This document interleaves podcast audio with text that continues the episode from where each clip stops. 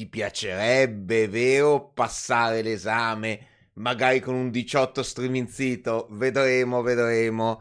Ciao, saluti a tutti. Educati e finanziati, il corso di finanza base, base, base, base.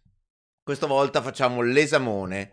Esamone sarà di un 24 domande, e alcune facili, semplicissime, risposta secca, altre che necessitano di calcoli, vi darò del tempo. Saluto tutti, saluto in particolare la mia mamma che mi segue dalla clinica. Ciao mamma, ed è l'unica che riconosce le foto di copertina. Ecco, la foto di copertina di questa volta è in particolar modo il mio primo giorno di scuola. Quello sono io. E con l'abbigliamento e soprattutto l'equipaggiamento dell'epoca. E vediamo, vediamo. Una carrellata di queste app. Ciao a tutti e beh, iniziamo subito con il... Metto qui la chat così vi vedo perché sennò sposto la chat. Eh, ta ta ta. Ecco qui.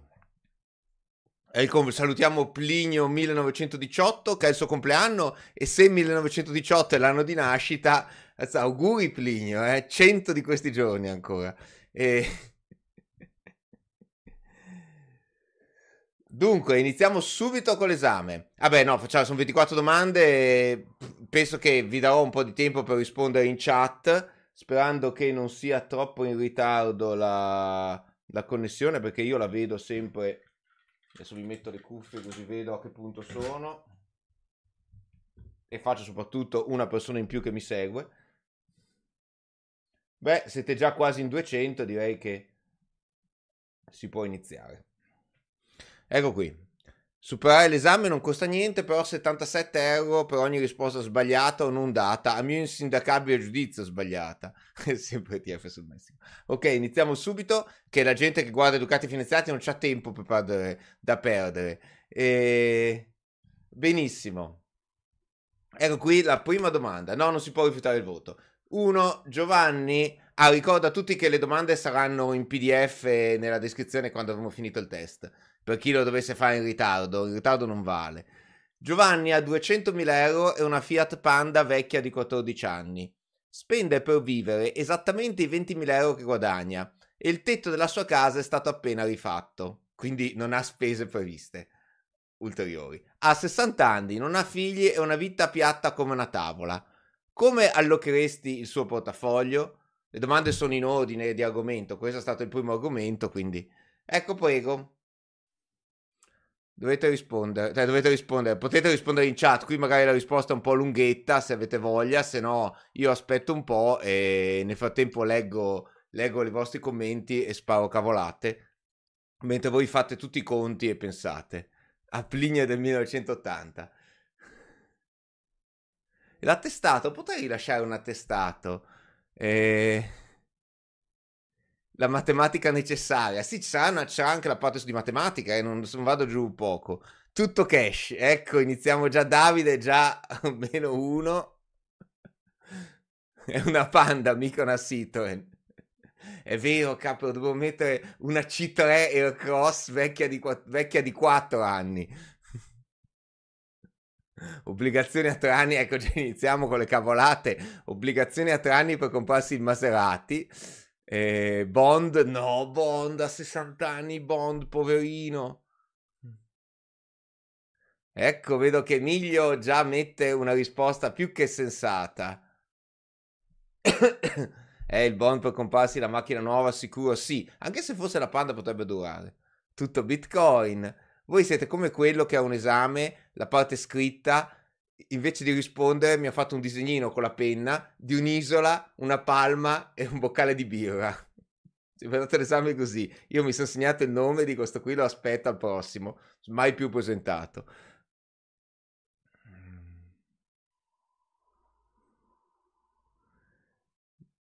Oh, vedo risposte giuste.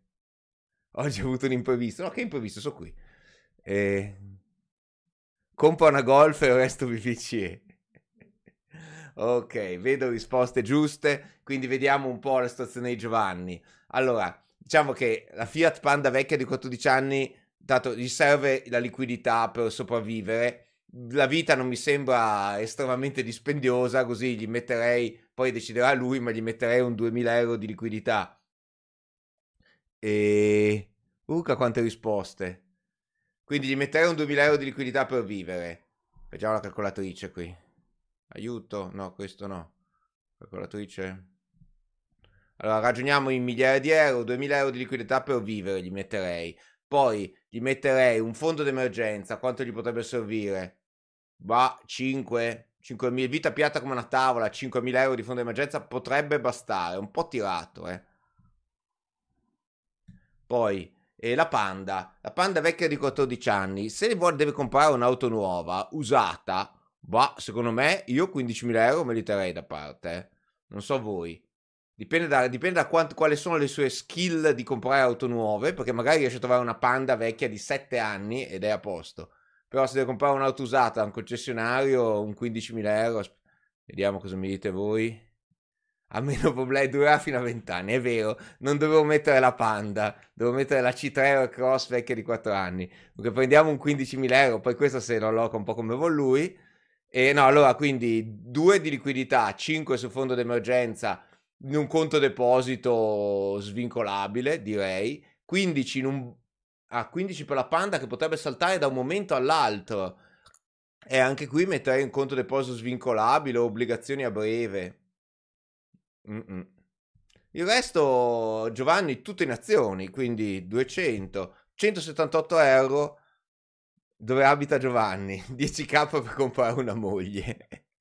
No, effettivamente Giovanni ha il grosso problema che potrebbe arrivare qualcuno nella sua vita e cambiargli tutto, eh. Quindi 178.000 euro in azioni oppure, 105, oppure potrebbe fare 150.000 euro in azioni, un ETF azionario. Gli ETF azionari non li abbiamo ancora visti, quindi vedremo nelle prossime lezioni. Eh, oppure un 150.000 euro in azionario e 28.000 euro in un'obbligazione a 2-3 anni, perché sia mai appunto che trova finalmente qualcuno e la vita gli va un'impennata di di attività. 20, dunque, Michele mi dice 20.000 euro in un BTP a 5 anni, 180.000 euro su Austria 2120. Sì, e se i tassi, Michele, non si abbassano? Cioè, Giovanni viene con una clava e te la dà in testa, però, eh, se i tassi non si abbassano per 5 anni, tipo. Auto usata. La mia C3, ok. Ok, deve comprarmi la C3. Eh considerata la vita media di 65 anni, non so se le azioni siano una buona idea. Vabbè, intanto che gli frega, se muore a 65 anni, cosa gliene frega? Cioè, a parte che la vita media è 65 anni, ma che? Cioè, adesso controlliamo. Intanto la vita media non è la vita di un sessantenne, è vita media Italia. Allora, speranza di vita al momento alla nascita è 80,5 anni per gli uomini, eh? quindi 20 anni di vive. Comunque bisogna vedere la speranza di vita per un sessantenne. Quindi speranza di vita Italia. Perché sessantenne da un lato c'è il fatto che è già arrivato ai 60 anni senza schiattare e quindi, e quindi è un buon punto di partenza. Dall'altro lato c'è però che è di una generazione più vecchia, quindi potrebbe avere aspettativa di vita. Eccola qui, forse questa? No, aspettativa di vita in Italia. Che è quel picco? Ah. Uh, Speranza, eccolo qui. Ma voglio la speranza di vita per età.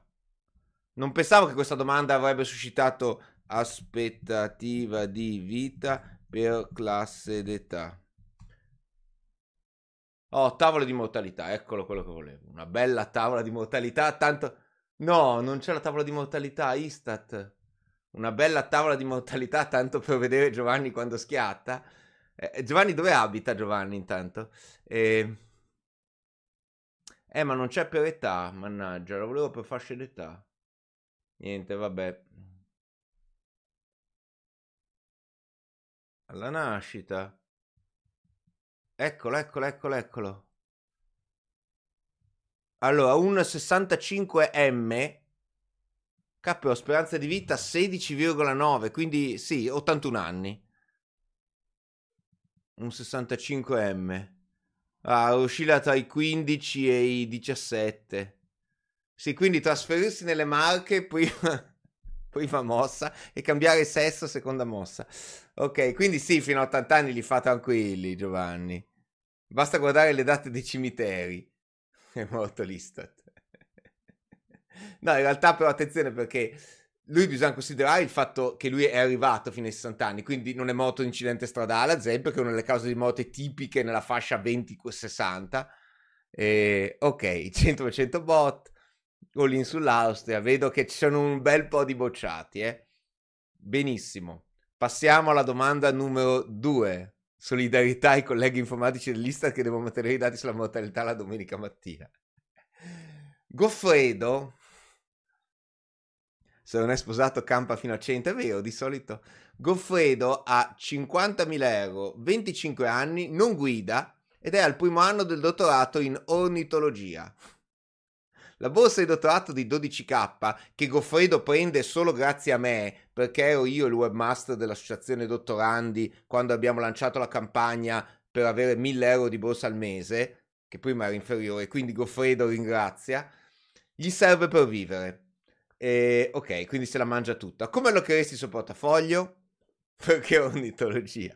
Niente, volevo fare un dottorato che non, non dava prospettive di lavoro certo e garantito. Se avessi detto il dottorato in, in, informatica, eh, insomma, è un po' diverso. Quindi ho preso ornitologia, va bene? Potevo mettere anche antropologia culturale.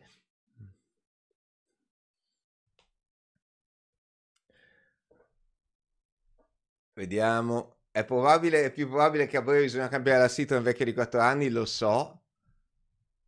E... Se non è sposato, ci, ci vediamo. Paolo suggeriva per il caso di prima. Intanto, mentre voi pensate, io vado a fare le, rispondere alle domande. 5k su BBVA, 10k euro come cuscinetto, bond a breve per le spese straordinarie, resti in azioni. Sì, ok, ma servivano i Sei come gli studenti che mi scrivono la risposta teorica, ma non mi fanno i numeri. Numeri! Numeri, quanto spese straordinarie? La Panda, ovviamente. E... Facciamo una simulazione all'andamento dei tassi in 20 anni? Sì, ma...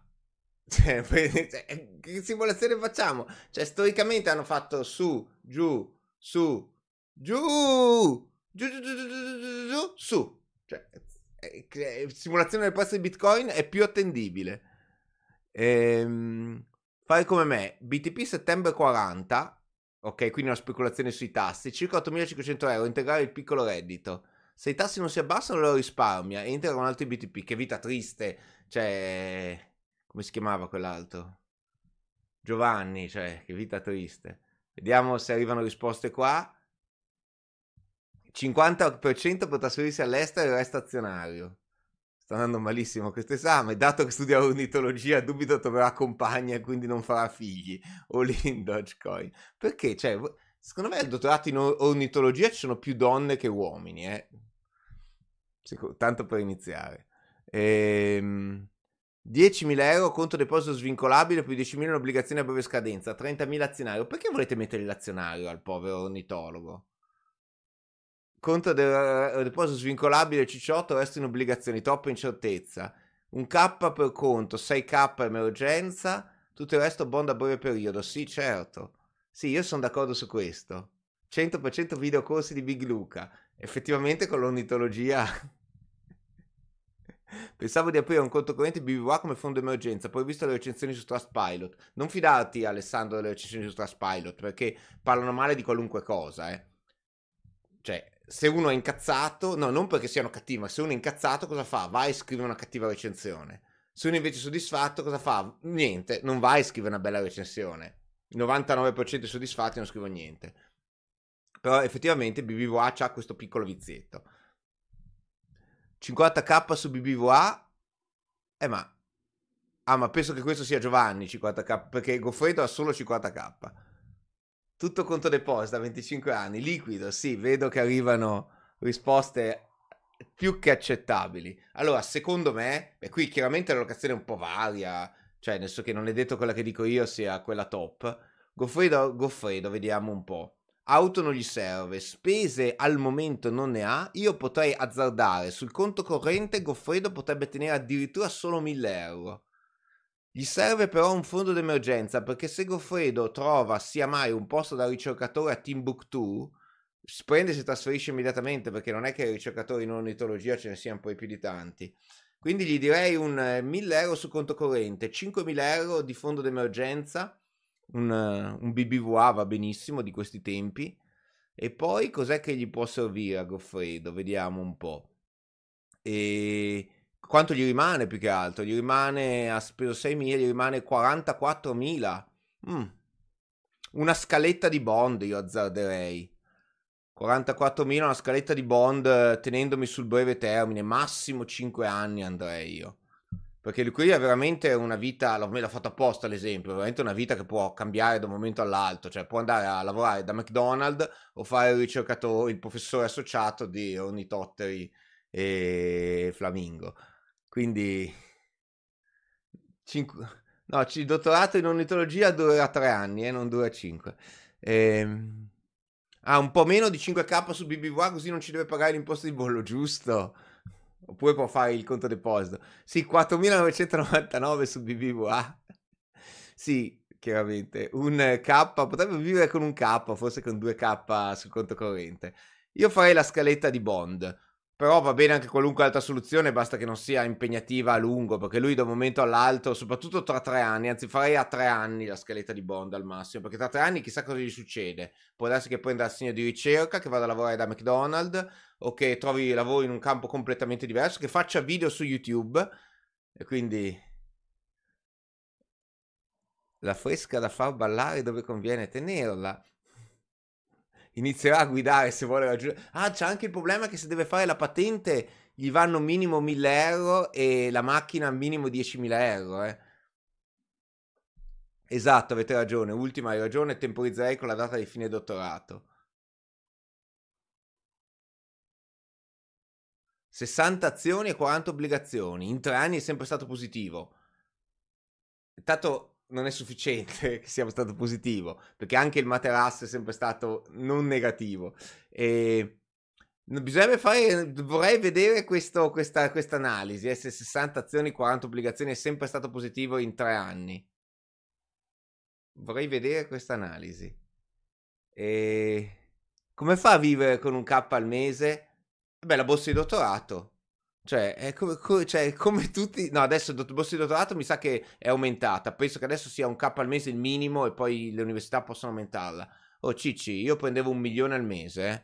Un milione al mese, 500 euro al mese. No, vivevo, no, vivevo con i miei, in effetti. Non con i miei, ma vivevo a casa dei miei.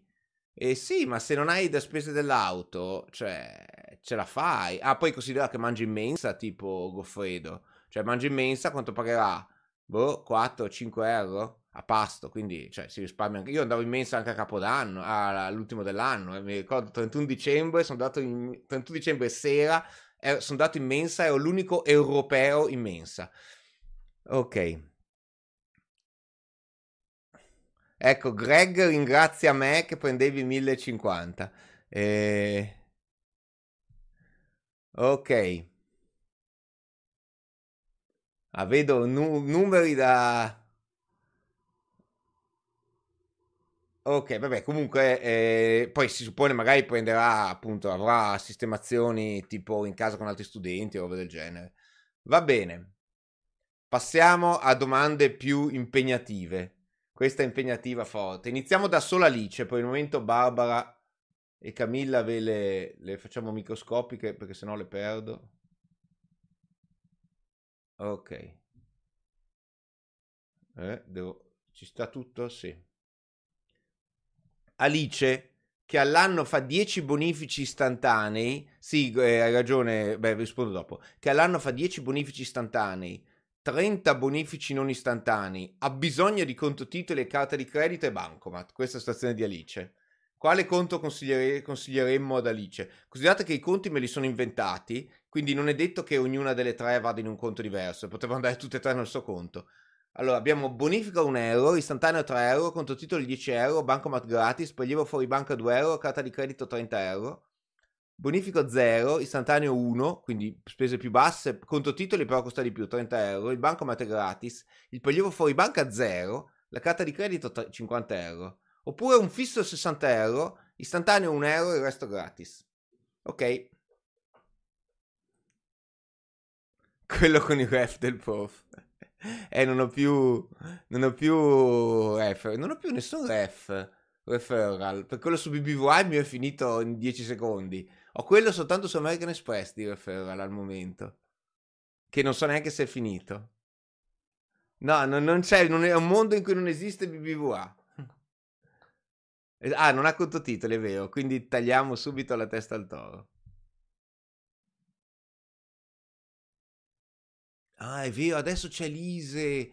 Luca, non paga niente di mensa se Alise... Ah, intanto mentre voi pensate io rispondo alle domande. Non paga niente di maledetti, adesso c'è Lise. Io, quando ho iniziato, pensate, quando ho iniziato il dottorato, non solo pagavo la mensa a prezzo da studente ricco, nonostante abitassi da solo, ma pagavo addirittura la mensa come studente non meritevole perché risultava l'immatricolazione quando ero immatricolato, quindi risultavo fuori corso ovviamente. Siamo dovuti andare dal rettore a lamentarci di questa incresciosa situazione. Vedo che c'è chi dice 2, chi 3, chi 4.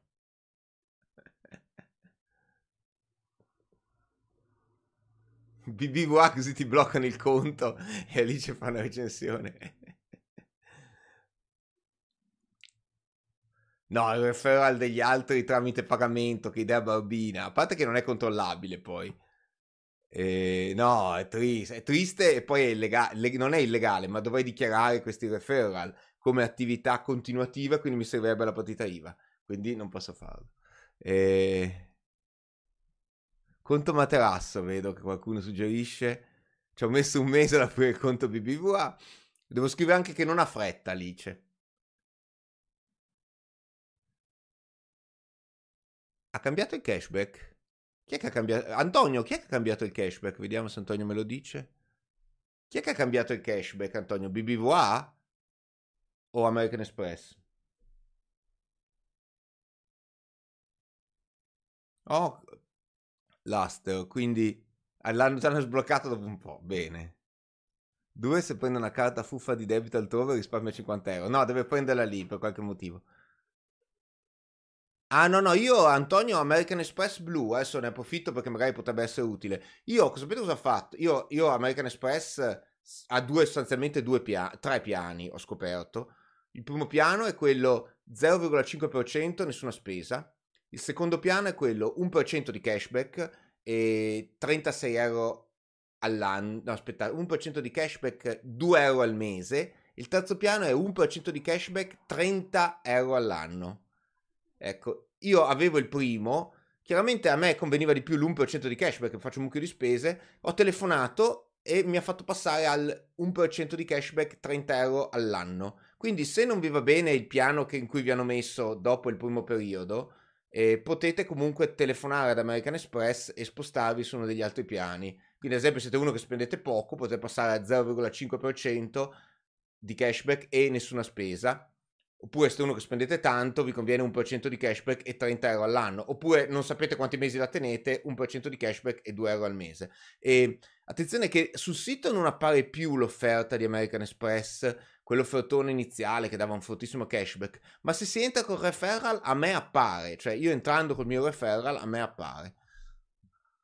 Ok.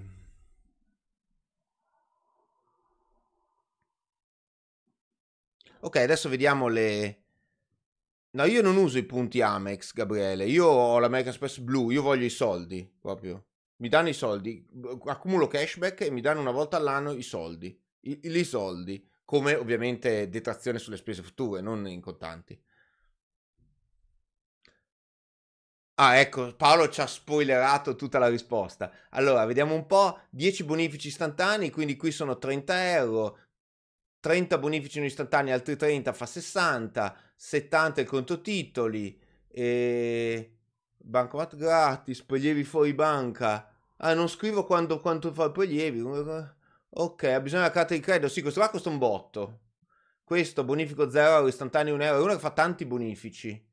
Quindi qui sono 10 euro. 30 euro di conto titoli siamo a 40. E carta di credito 50 euro siamo a 90. Aia. E questa qui 60 euro di costo fisso. Istantaneo 1 euro siamo a 70 euro. Sì, questo mi sembra il migliore. Così a naso.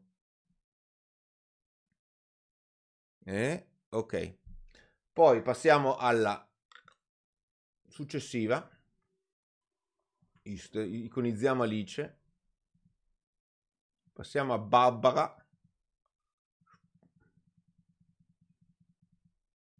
Barbara, che vive di contanti, avrà i suoi buoni motivi e all'anno fa 20 prelievi bancomat fuori banca, ha bisogno del bancomat. Basta, Barbara non ha bisogno di nient'altro. Pietro, hai già sbagliato due domande perché arrivi in ritardo.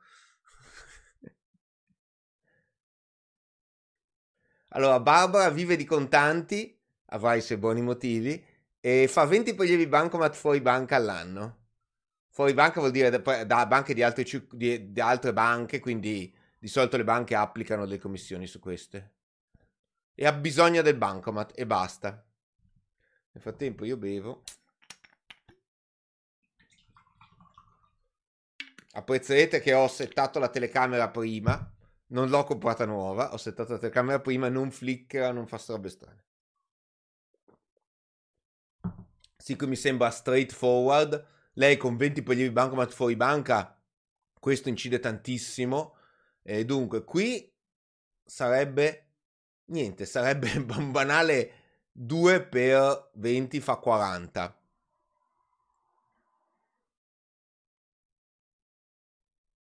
2 per 20 fa 40. Qui sarebbe invece 0 per 20 fa 0. Quindi il 2 è meglio.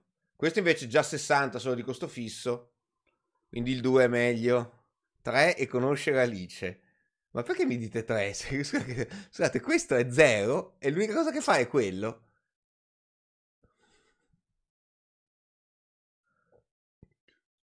No, non prende la carta di credito. Lei, non, non, non, lei è, è alfabetica, finanziariamente semi-analfabeta. Usa solo il bancomat. Come peraltro adesso devo dire la maggior parte delle persone eh, che io vedo in giro. Ok, quindi Barbara è un caso facile. Chi sbaglia questo? So, io vi chiedo una, un consiglio. All'esame io ho sempre questo problema. Cioè, quando faccio una domanda difficile, vorrei dare tanti punti a chi, la, a chi risponde ma togliere pochi punti a chi sbaglia. E quando faccio però una domanda facile, vorrei dare pochi punti a chi risponde, ma toglierne tanti a chi sbaglia. Il problema è che dal punto di vista matematico, chiedo soprattutto a Paolo, collega, dal punto di vista matematico, se io faccio così, è esattamente equivalente. Cioè, è esattamente la stessa cosa. Cioè, dare tanti punti a chi fa giusto e toglierne pochi a chi sbaglia, o dare pochi punti a chi fa giusto e toglierne tanti a chi sbaglia, è esattamente la stessa cosa. Il range è lo stesso, semplicemente è uno shift e basta. Però non riesco a trovare un modo per mettere certe domande difficili in cui sbagliare perdi poco, però rispondere guadagni tanto, e viceversa bastonare sulle domande facili. Cioè, non, non, riesco a trovare un modo matematico per fare sta roba. Rende più conveniente perdere tempo sulle domande difficili. È vero, dal punto di vista dello studente rende più conveniente perdere tempo sulle domande difficili. Davvero, Paolo? Però considera che quella, quella, facile, se me la sbagli, vieni bastonato. Quindi anche, anche su quelle ci devi perdere tempo, perché non puoi permettere di sbagliare. Ah, forse potrei fare... No, non, escludiamo l'opzione non rispondi, perché per me non rispondi è sbagli. Perché io quando facevo esami, quando facevo studente, se non rispondevo era perché non la sapevo. Quelle facili non rispondere proprio. Ehm...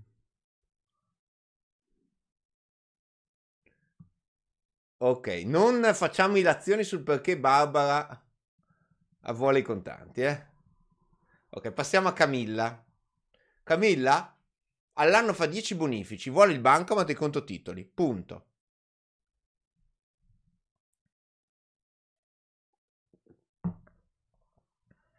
Sì, però in realtà Vincenzo, se quelle difficili riesci a rispondere, ti porti a casa tanti... Forse quelle difficili hanno più varianza.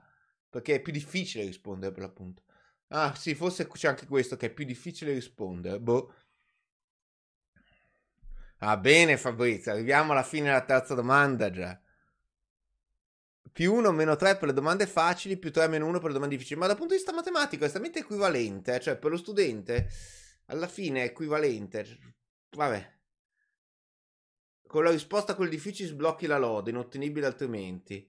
Sì, potrei mettere una domanda difficile che va oltre il 30, cioè chi non la risponde niente, quasi niente e chi la fa prende solo per andare oltre il 3? Sì, potrei in questo senso. 1, 1, 1, 1, 1. Camilla fa 10 bonifici a relay. Ok, allora vediamo. Questa qua costa 10 euro. Il bancomat è gratis? Sì. Basta, non fa... Ah, vuole i contotitoli, 20 euro. Questa 0, 30 euro. Questa 60. Quindi per Camilla la soluzione è la 1. Se il malus per le domande facili è maggiore del bonus per le domande difficili. Ah, potrei fare tipo meno 1, meno 4, più 1, meno 4 per le facili e per le difficili più 3, meno 1. Mm. Devo studiarmela questa ancora di più. Il video del Terra degli ETF, questo, questa è, è, era quasi pronto, ma abbiamo scoperto che ancora una volta i cappero di prezzi degli ETF che mi sono scaricato non erano buoni. Cioè, per fare quel video bisogna avere i prezzi degli ETF precisi precisi. Una volta aperto, ricev- questa parola del conto BB1, una volta aperto ho ricevuto email che per motivi di sicurezza è stato chiuso. Avete idea perché? Potrebbe essere che ho cambiato residenza su carta d'identità non è aggiornata? Cioè, se sulla carta d'identità una residenza e tu gli hai detto un'altra BBVA, quello potrebbe essere un motivo. Eh, a BBVA non mi sa aiutare? Bene. allora, io onestamente, se ehm, come si dice, non avevi dentro soldi, lascio perdere, punto e basta. Perché è a rischio poi metterci soldi, magari te lo chiudono di nuovo. Si prendono i 100 euro di cashback su BBWA tramite un acquisto su Amazon e dopo l'accredito si restituisce la merce e si fa ritornare l'intera somma. Però onestamente tanto su BBWA, cioè quei 500 euro per, per avere il cashback di BBWA, li spendi comunque, da, cioè avrai 500 euro da spendere in tre mesi. Cioè, so, pagaci l'assicurazione dell'auto se ce l'hai. Quindi secondo me non serve fare il giochino.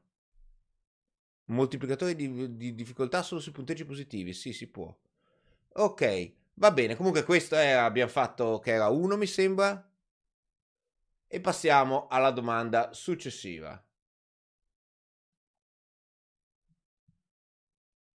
Se una carta mi prende i soldi immediatamente da un conto che non è bancario ma è interno alla carta, come la chiamano i pignolazzi? Se una carta mi prende i soldi immediatamente da un conto che non è bancario ma è interno alla carta, come la chiamano i pignolazzi? Bancomat. No, Bancomat a Bancomatti.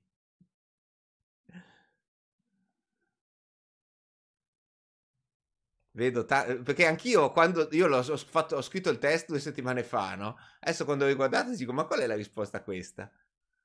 Effettivamente avete scritto un mucchio di risposte giuste, è la PostePay di fatto, carta misteriosa poi pagata. Allora, tecnicamente questa è una carta di debito prepagata. Di debito perché i soldi te li prendono subito e non il mese dopo come fanno le carte di credito. E prepagata per... Ma in realtà fatemi pensare, è prepagata perché devi metterci i soldi in un posto apposito che non è un conto corrente. Il bancomat è una carta di debito ma non è prepagato perché attinge dal conto corrente. Qui è prepagata perché metti i soldi su un posto specifico e utilizza solo quelli. In realtà tecnicamente anche il bancomat però metti i soldi in un posto specifico e utilizza solo quelli. Cioè se tu non hai soldi sul conto corrente il bancomat non va. Lightning Network. Preallocata sarebbe. E, ecco, poi ci sarebbe da pignolare sul fatto se questo conto non è bancario ma un IBAN ma alla fine vedo che la, la, tendenza della normativa è che se ha un IBAN è considerato bancario, anche se sta presso le poste. Quindi io la classificherei come carta di debito prepagata, per essere precisi.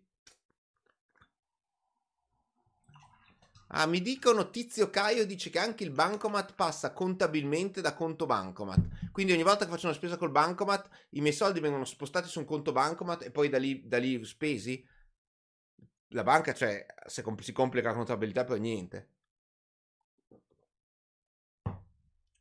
Grazie Crypto Golden Boy, maledetto che sei andato in vacanza in un paradiso fiscale. Ah sì, grazie a tutti per i 30.000 euro di iscritti, in particolar modo grazie al Ministero e a Unicredit che mi ha, perm- ha fatto un'obbligazione così complessa che mi ha permesso di fare un video bello lungo e quindi pieno di pubblicità e e soprattutto un video che per farlo per me è stato veramente facile, cioè una passeggiata, anche perché i tassi sono impossibili da prevedere, quindi... Eh sì, Michele, anche a me, ogni volta che vado al supermercato, la cassiera mi fa paga col bancomat e io devo, ormai mi sono rassegnato a dire sì, anche se il bancomat non so più neanche dove sta. Eh, sì, eh, Marco, sono arrivato a 30.000 euro iscritti. In realtà il mio scopo era superare il prezzo di Bitcoin, cioè avere più iscritti rispetto al prezzo di Bitcoin. L'ho già superato una settimana fa, quando sono arrivato a 28.000 e Bitcoin è sceso a 27.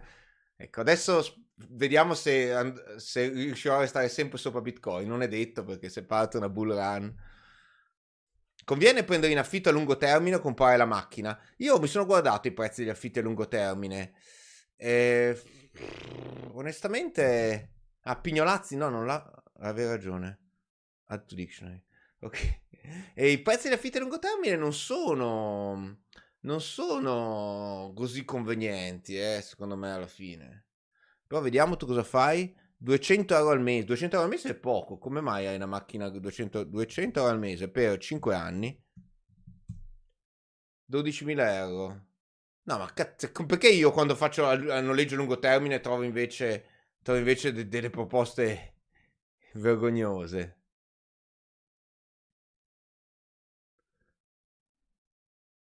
Fino a Dictionary. Paga contact. Ah no, Contact non me l'hanno mai chiesto. Lungo termine a me, io ho guardato, dopo guardiamo magari se abbiamo tempo, in noleggio lungo termine così mi trovate la macchina, grazie. Se spendo 1200 euro... Ho fatto il conto giusto? Sì, do, 200 per 5 per 12, 5 anni. Ok se spendo 1200 euro, sai la, la, la, la moltiplicazione della proprietà commutativa, cioè puoi fare per 5 per 12 o per 12 per 5. Se spendo 1200 euro su una carta di credito con massimale mensile 1500 euro, dopo quanto tempo li devo pagare? Attenzione, iniziano le domande mezze trabocchetto. Se spendo 1200 euro su una carta di credito con massimale mensile 1500 euro, dopo quanto tempo li devo pagare? Tanto leggo le robe sugli affitti a lungo termine. Noleggio a lungo termine varia molto dai chilometri che uno dichiara di fare. Eh beh, d'altronde, cioè, non è che posso dichiarare di fare 5.000 e poi ne faccio 30.000 all'anno.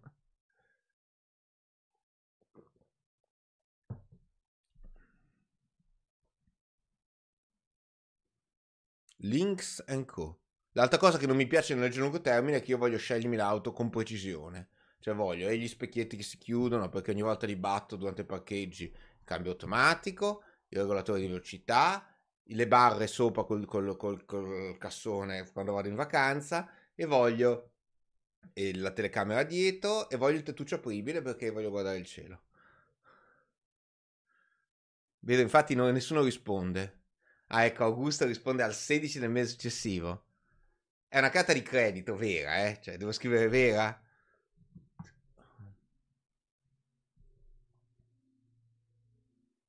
Jack è più preciso, dice il solito giorno del mese. C'è la mia chat qui in ritardo rispetto alla chat che ho sul telefono. La contabilità chiude attorno al 4 del mese. Perché devo ripagare i debiti della mia carta di credito? Non sono soldi gratis. Uh, mi si è piantata la chat, mannaggia. Allora. Vabbè, la guardo al cellulare. No, Crypto Golden Boy, questa non è la carta di credito di Nexo. Pignolazzo dell'auto. Quando arriva il read? Ma se hai il cassone, cosa se ne fa del tettuccio apribile? Ma mica lo, lo porto sempre. Eh sì, ovviamente. Quando ti pare, frizzata, il tettuccio apribile così posso vedere il fondo della cassa. Ok, intanto eh, il fatto che sia 1200 euro su massimale di 1500 è irrilevante. Eh? Cioè l'unico caso in cui rilevante è se raggiungi il massimale, allora mi hanno detto che in quel caso se vuoi puoi pagare prima e ti riazzerano, ti ripristinano il massimale. Mi hanno detto, non, non l'ho mai fatto, avrei voluto farlo in effetti quest'estate. Però se stai sotto il massimale, e cosa succede? Le carte di credito hanno un mese, di solito Visa è proprio il mese di calendario, quindi adesso siamo a ottobre, se io avessi speso 1200 euro su una Visa e arriva il 30 ottobre, il 30 giorni, il 30 ottobre, no, 31 ottobre, chiude la contabilità e mi fa pagare il 15 novembre, quindi il 15 del mese successivo per Visa. Invece American Express è un sistema un po' diverso. A ognuno di noi American Express estrae casualmente un giorno. Una volta un mio amico telefonò al call center di American Express e si fece spiegare l'algoritmo in base al quale decidono il giorno. Ognuno ha un giorno differente. E, ehm, esempio, io ho l'otto. Quindi per me tutte le spese dall'8 del mese all'8 del mese, quindi adesso andrebbe fino all'8 novembre, quindi la contabilità mi si chiude l'8 novembre e io le pago 8 più 14 che fa 22? Sì, 22. Il 22 del mese. Quindi comunque 15 mesi dopo la chiusura del mese contabile. Cioè 15 giorni dopo la chiusura del mese contabile. Ok. E quindi a posto. Questa era fa- facile, sì, cioè è un po'. In quali occasioni ho assolutamente bisogno di una carta di credito? Anche Eric all'8 del mese, saldo il 23, il mio è il 25. La I- intanto mentre voi pensate a questo, io, io leggo, eh, la Inge mi ha sospeso la carta di credito per due giorni di scoperto. Ah sì, beh, due giorni di scoperto, però attenzione, vuol dire che tu non hai pagato. Cioè, vuol dire che dovevi pagare il saldo della carta di credito e non c'erano soldi su quel conto corrente. Qui sono cattivissimi, infatti faccio i salti mortali per avere ho, la, ho il calendario, l'avviso che il 15 per la Visa e il 23 per l'American Express io devo controllare, anzi porca loca il 15, devo controllare il saldo del, di avere saldo su conto corrente. Il POV che azzera 6-7 volte il plafond per pagare il tetto. no, però porca zoccola. Già due volte quest'estate mi è successo che la Visa abbia raggiunto il massimale. Eh. Cioè, veramente è una scocciatura. Cioè, io in, ero in Francia con questa cappello di Visa che non funzionava. In Francia i pagamenti elettronici sono indietro rispetto all'Italia e l'American Express accettavano poco. American Express puoi anche spostare la chiusura. Ah, quindi posso riformularlo? In effetti, perché a me è scomodo, perché prendo lo stipendio il 27 e c'è sto capo di pagamento il 23. Mi converrebbe il pagamento il 28. Quasi quasi la, la, li chiamo e gli rompo le palle. Alice, per caso quella che fa le PD ed è... Non voglio, non voglio sapere cosa intendi. L'Amex è uno dei... Secondo me l'American Express calcola il doppio hash del tuo numero di carta per determinare quando... come fa Bitcoin, per determinare quando devi pagare. Quando frequenti luoghi malfamati vuoi viaggiare senza contanti. Quando devo gestire delle polveri impalpabili. Quando devi garantire verso terzi. Il, die- il giorno delle notti dopo il giorno delle nozze. Mi puoi dire che cosa è il SOF è obbligatorio? Non, non, ho capito la domanda. Noleggio auto, se sei dottorando e danno lo stipendio ogni due mesi, è sempre finiti. Allora, la carta di credito, sto parlando della carta di credito, quindi quella vera, quella che paghi dopo, e ne hai assolutamente bisogno quando devi noleggiare un'auto, in alcuni hotel. Proprio ho recentemente anche parlato con uno che lavorava in un hotel, ha detto io nel mio hotel chiediamo garanzia. E io dico, ogni volta farete casini, mi dice, è vero, facciamo sempre casini perché chi ha le carte di debito è un problema. E, ehm, quindi e, tutte le volte in cui devi dare dei soldi bloccati a garanzia sono bloccati e non prelevati. Ok, quindi tipicamente noleggio auto, tipicamente qualche hotel, è anche comoda per il, come si dice, il self-service del carburante, perché il self-service del carburante, prima cosa che fa in questo caso penso che non ti blocchi 100 euro, te li prende proprio 100 euro, poi tu fai carburante, di solito meno di 100, e poi ti ripristina i 100 euro. Se hai la... Io ho notato che quando avevo la prepagata, eh, il ripristino arrivava in un tempo variabile da un'ora a due giorni, invece con la carta di credito vera il ripristino avviene immediatamente. Ehm... Adesso tutti telefoneremo lunedì a American Express per riformulare la chiusura. Vediamo voi cosa mi dite. Eh, ah, ecco, e poi c'è la, c'è la, terza opzione se sei tirato proprio per il collo, eh, tipo appunto eh, hai bisogno di soldi e vuoi di fatto dilazionare i pagamenti, ma questo è molto rischioso, eh. se il service carburante fa una preautorizzazione senza prelevare, Dario dice. Sai che a me sulle carte ricaricabili mi risultava sempre prelievo? Cioè, proprio mi sparivano i... Cioè, è vero che probabilmente nell'interfaccia che vedevo io non distingueva preautorizzazione e prelievo, hai ragione. Hai ragione, infatti c'è scritto pre-auth spesso. Hai ragione. Salvatore, appena sentito il servizio clienti di American Express, passo dalla carta verde alla blu, risparmio 90 euro all'anno, cashback senza soldi. E, e Salvatore, cioè...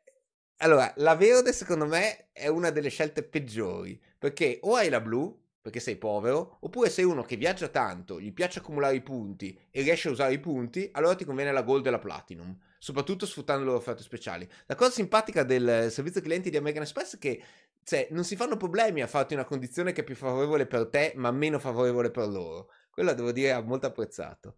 Se sei stirato, 100 euro ora non ci fai il pieno. Ma sì, perché tu hai le auto da, da, da sgoso, io ci sto ampiamente nel pieno. Hai fatto una disamina degli ETF sostenibili e socialmente responsabili? No, no perché non ci credo. Sai, cioè un ETF sostenibile e socialmente responsabile vuol dire che un ETF che compra solo aziende che hanno la certificazione di sostenibilità. Ok, un'azienda che ha la certificazione di sostenibilità magari non è, è socialmente responsabile, magari non è la stessa cosa che intendo io, cioè se vai a guardare quali sono e quali non sono, cioè, vedi, ma perché questa no? E perché questa sì? Quindi in realtà io non, non, non ci credo, cioè, se proprio voglio investire in maniera etica, vado a scegliermi le aziende una a una. Ci sono certe aziende sulle quali io, che, che io non ho comprato apposta, però su un ETF è molto difficile. Ehm, se non hai soldi non devi comprare, sbaglio, no, non sbagli Master Sats, ma magari non hai soldi perché ti arrivano dopo, appunto ti arriva lo stipendio ogni due, ogni due mesi La blu in Spagna non esiste. Da, ma sai che puoi avere la blu italiana? Cioè, tu puoi avere la blu italiana, poi te ne vai in Spagna. Così, questo era un vecchio trucco di chi andava in America. Siccome andare in America la carta di credito tendono a non dartela se non hai una storia creditizia. Allora, chi andava in America si faceva la carta di credito italiana e andava lì con quella, oppure poi se la faceva convertire in americana. Perché indebitarsi non te lo puoi permettere? Le carte di credito sono una rovina. No, ovviamente eh, il caso di chi è tirato è il caso in cui qualcuno riceve i soldi veramente sempre in ritardo. Anche a me in effetti converrebbe che mi facesse pagare il 28 e non il 23. Telefonatina American Express. Mi si è bloccata la chat di nuovo, bene. No, no, ma Master Sats sei più che autorizzato. Anche se sei iscritto all'AIRE, è vero, ti chiedo la residenza ufficiale. Eh, non, non lo so in quel caso. Non lo so. Strano però che non esista la blu in, in Spagna. Sarebbe possibile che lasci commenti alla live alla fine? Ma in realtà nelle live i commenti si restano tutti, eh. Cioè io, io li riesco a rivedere non solo nel, qui, ma anche, come si dice, nel, nella chat poi dopo che viene replicata. Mi si è bloccata tut, tutte le cose, benissimo. E comunque questa andiamo avanti. Eh, eh poi volevate la parte di matematica? 5, 3, 4, 8, 7, 12, 11, 19. Che media di versione standard e mediana hanno?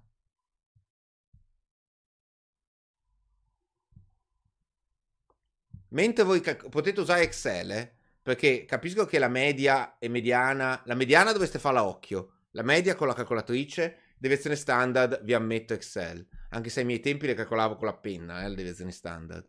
Eh, Tizio Caio. Avere una linea di credito aperta da tempo e dimostrare di pagare ogni volta non fa aumentare la fiducia in caso di richiesta di finanziamento mutuo? In Italia non c'è una storia creditizia, quindi in generale no. Può darsi che se sei, più che se, questo è se sei cliente di una banca da tanto, allora abbiano un occhio di riguardo. Questo può darsi.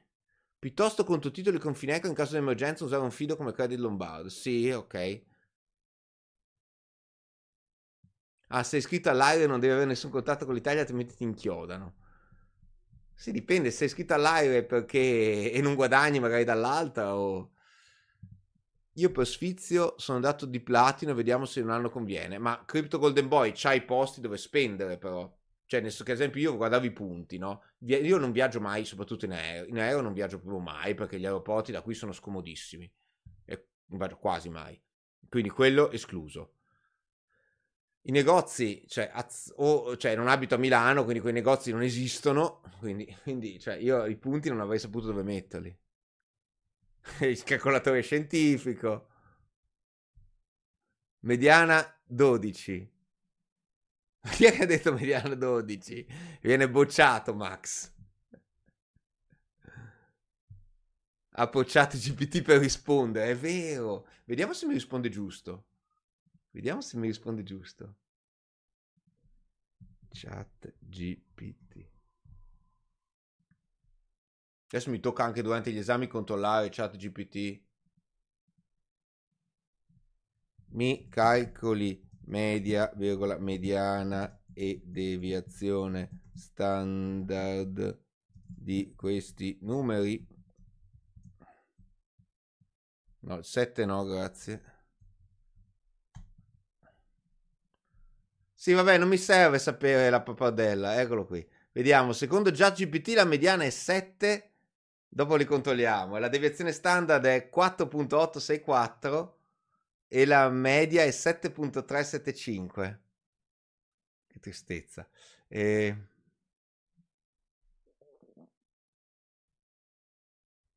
Vedo che da voi media 7.375, mediana 12, ma 12 manco c'è. Potrebbe essere un numero che non c'è. E... La mediana potrebbe essere un numero che non c'è. Intanto guardiamo la mediana. La mediana è il numero in mezzo. Quindi vediamo 3, 4, 3, da un lato 3, 4, dall'altro abbiamo 11, 19, poi abbiamo 5, no, 2, 3, 4 e dall'altro abbiamo 7, 8, 11, 19. Quindi sto facendo casino, eh. 2, 3, 4, 8, 11, 19. Restano in mezzo 5 e 7 e quindi la mediana è 6. La mediana potrebbe essere un numero che non c'è qualora i numeri siano pari e, e, questi due numeri non siano uguali. La mediana in questo caso è 6 e la mediana è la media dei due numeri centrali se i numeri sono pari. Quindi la mediana in questo caso è 6 e ChatGPT che cappero mi dice, scusate? Ma anche a voi viene 6. Mediana 6. ChatGPT indovina- ha indovinato la mediana? No, è 7. ChatGPT caprone. Bravo, complimenti a ChatGPT che ha sbagliato eh, la mediana è 7 e la media, vabbè, quella insomma, dai, eh. facciamo questo, questo triste trucco.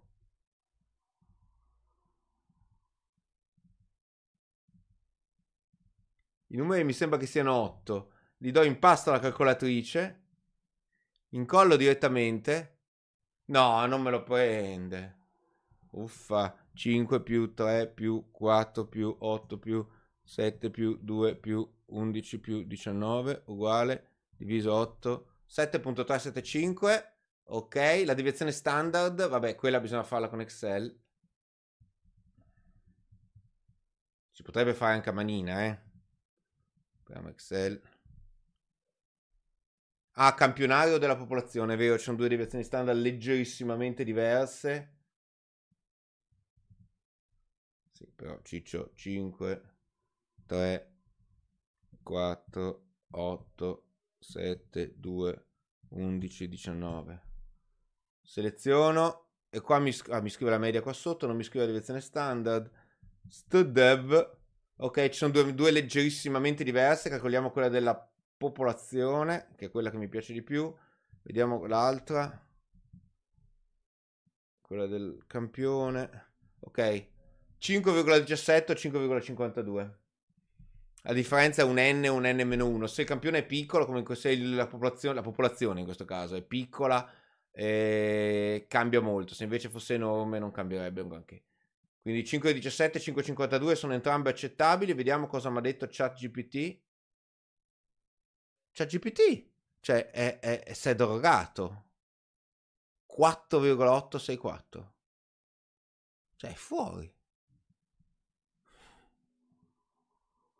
Archimede li faceva a manina. Allora sì, ChatGPT cioè, è fuori. Perché esistono diverse deviazioni standard? Allora, perché una nella formula ha diviso n e l'altra nella formula ha diviso n-1. Il problema è che se divido per n, viene che un numero solo, un numero da solo, ha, come, ha una deviazione standard. Invece un numero da solo dovrebbe avere deviazione standard più infinito, perché c'è solo lui. Eh, quindi, ah, scusate, un numero da solo ha deviazione standard 0. Se invece divido per n-1, un numero da solo ha deviazione standard più infinito, cioè più infinito, indeterminata alla fine, perché viene 0 di sopra e 0 di sotto. E quindi la formula è leggermente diversa. E in realtà, perché questo è il primo motivo. Il secondo motivo è perché la deviazione standard, secondo motivo più teorico, la deviazione standard altro non è che una misura statistica e io la misura statistica me la definisco come mi pare. Quindi c'è chi l'ha definito in un modo, chi in un altro. E entrambi si possono dimostrare che hanno certe proprietà. Una ne ha certe, una ne ha certe altre, certe proprietà che sono gradite. E in realtà gli statistici se ne fregano perché quando n diventa grande, siccome divido per n in un caso, per n-1 nell'altro, se n è un milione è uguale. Se però n come in questo caso è 8, in un caso divido per 8, in un altro caso divido per 7. Eh, però sono diverse sostanzialmente perché è una misura statistica e io le misure me le definisco come mi pare, cioè ogni, ogni statistico si può definire come gli pare. E, e, si dimostra che entrambe hanno certe proprietà, cioè ognuna, una ne ha certe e una ne ha certe altre. Ok, non andrei oltre a tediarvi. In realtà l'altro motivo ancora è perché in statistica bisogna fare sempre una chiara distinzione se stai lavorando sul campione o sulla popolazione. Quindi stai lavorando su tutti i tuoi dati o stai lavorando su una parte dei tuoi dati. Se stai lavorando su una parte dei tuoi dati hai bisogno di fare delle stime di quello che succede su tutti e quindi devi avere certe proprietà. Se invece stai lavorando su tutti i tuoi dati non hai bisogno di fare stime, quindi puoi, andare, puoi usare altre formule. Questo è l'altro motivo. Quindi abbiamo tre motivi. A te quale piace? Bah, io uso quella. Io, io sono un fan della popolazione. Cioè, nel senso che se qualcuno mi dà questi numeri e non mi dice niente, per me questa è tutta la popolazione. Cioè, sono tutti i numeri che esistono, non esistono altri. Quindi io uso quella con la P, che è quella che divide per. Se è più piccolo, vuol dire che divide per n-1. No, che divide per n. Se nessuno mi dice niente, io uso quella con la P. Se invece qualcuno mi dice che questo è un campione estratto da qualcosa, allora uso quella con n-1, diligentemente. Ok. In questo caso nessuno mi dice niente, quindi per me questa è tutta la popolazione. So che stiamo andando sul filosofico, eh. Scusate. Ecco qui. E passiamo ancora. Se una distribuzione, sempre più difficili qui. Se una distribuzione di numeri, ah, per chi sta stesse abbandonando il video, può passare alla domanda dopo, eh, perché dopo smetto la domanda di matematica. Sì, dopo smetto la domanda di matematica. Se una distribuzione di numeri interi positivi, ad esempio prezzi, a media 7, mediana 4, diversione standard 2, cosa puoi dire su come è fatta? C'era traffico. Tom Thompson arriva a metà testa e c'era traffico.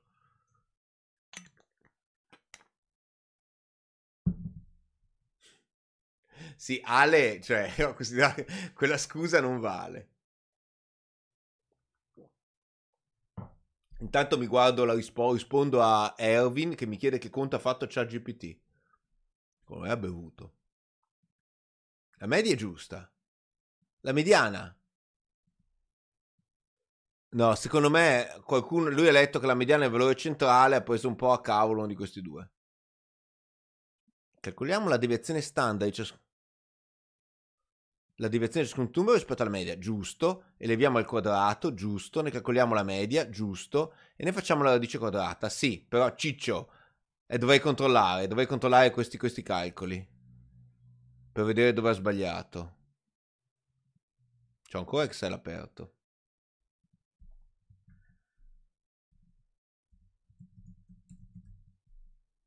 Stiamo controllando ChatGPT dove sbaglia.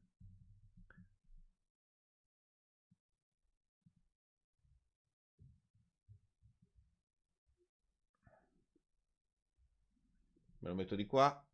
Allora, giusto. No, questo ho sbagliato il segno, eh.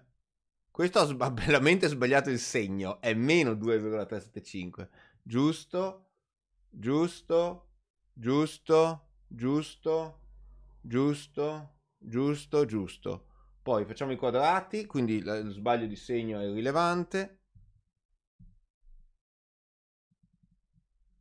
Giusto, giusto, giusto, giusto. Adesso viene fuori che ChatGPT ha ragione. Giusto, giusto, giusto, giusto.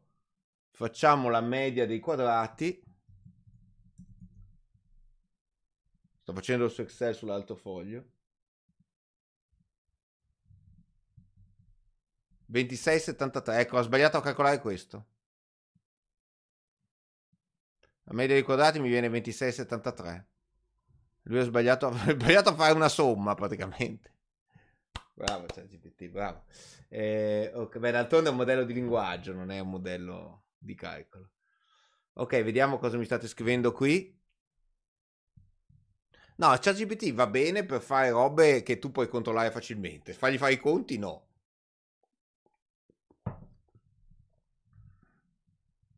Se la media è maggiore, bravo Francesco, o, o, anche tutti gli altri che hanno risposto a questo. Se la media è maggiore della mediana, la distribuzione è asimmetrica verso destra, sì.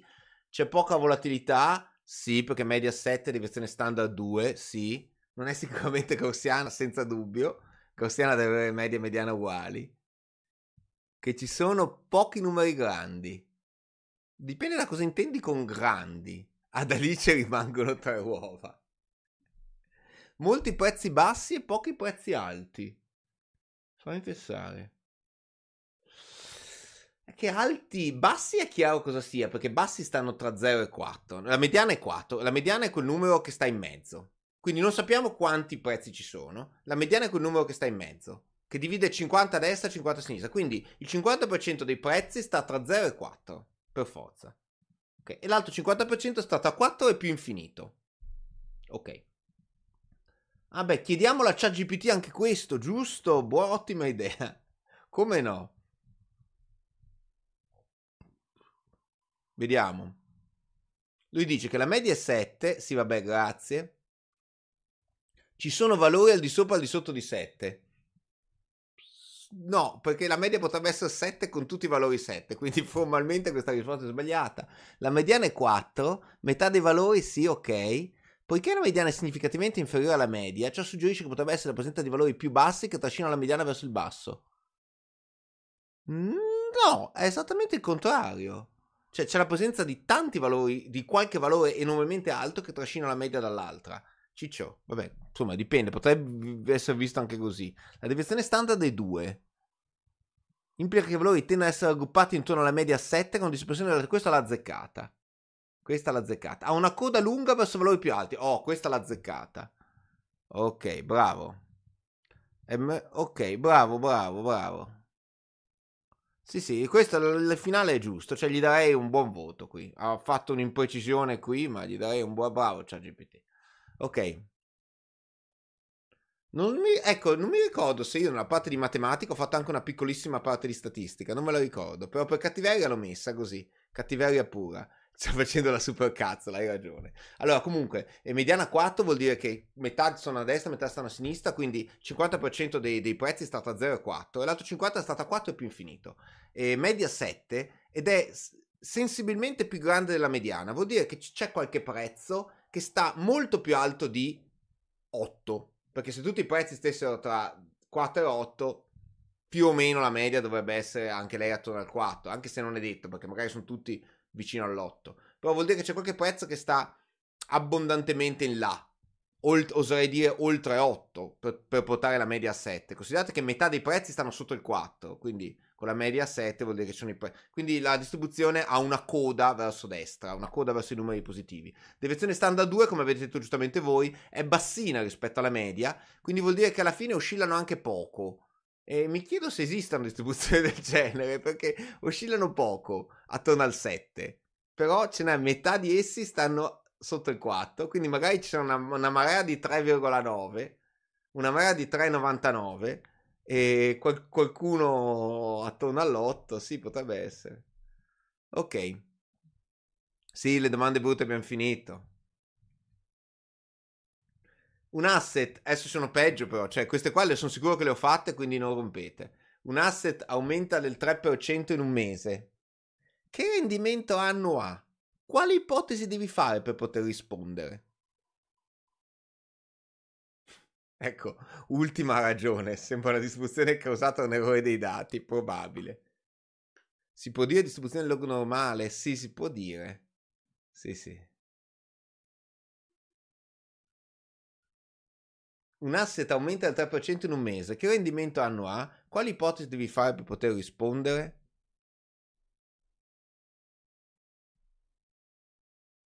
Posso spammare il mio codice BBVA, Marco? No, perché io li raccolgo tutti, però mi sono arrivato oltre 100 e ti metto in coda. Se me lo mandi per email, YouTube, chiocciolapolocolti.it, te lo prendo e te lo metto in coda. E, ehm, mi saluteresti, mio amico? E, ciao Erminio Ottone, tanti saluti.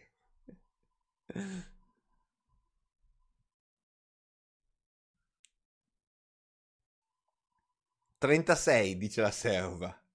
Sì, 36 è proprio il conto della serva. Però anche con quello devi fare delle ipotesi, eh? Perché non è che puoi dirmi eh, 36 senza ipotesi. 42,576, ma bisogna fare delle ipotesi. Lorenzo già si, po- si pone una domanda per l'ipotesi. L'interesse è composto? 42% se la capitalizzazione di interesse composta mensile, sì, altrimenti 36 semplice. Non mi basta 36 semplice, ci vuole un'altra ipotesi.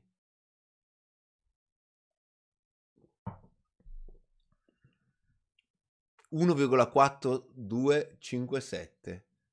Potrebbe essere. No, troppo basso. Troppo alto. 1,03 alla 12, meno 1 magari, eh Andrea? Ci manca un meno 1.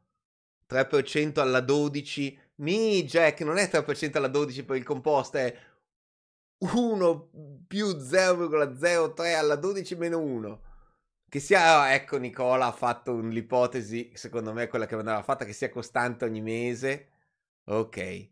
Perché non è possibile quando faccio io i video mi fate sempre un mazzo così, eh ma io non investo le cedole, eh ma non ritrovo lo stesso investimento. Invece qui chi se ne frega, componiamo. Allora, come possiamo rispondere? Allora, abbiamo varie risposte, dipende da che ipotesi fate. Prima ipotesi è il significato di questo un che mettiamo in rosso. Cosa vuol dire un mese? Beh, io intendevo un mese. cioè, ottobre mi dà il 3%, basta. E quindi io, allora, in un mese mi fa il 3%, dopo io non ho nessuna, se faccio l'ipotesi che dopo non ho nessuna possibilità di reinvestire questi soldi, quindi sotto questa ipotesi, dopo non ho nessuna possibilità di reinvestire questi soldi, il mio rendimento annuo è del 3%. Punto. Ok. Quindi in questo caso. Se invece io faccio l'ipotesi, che, che è invece quella che si fa in, in, classicamente, io sono in grado di reinvestire nello stesso identico investimento i soldi, allora il conto è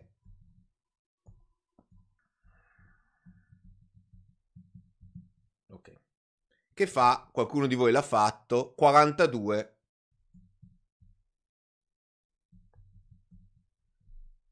Ok. Questo è il conto, no, scusate, non è 10.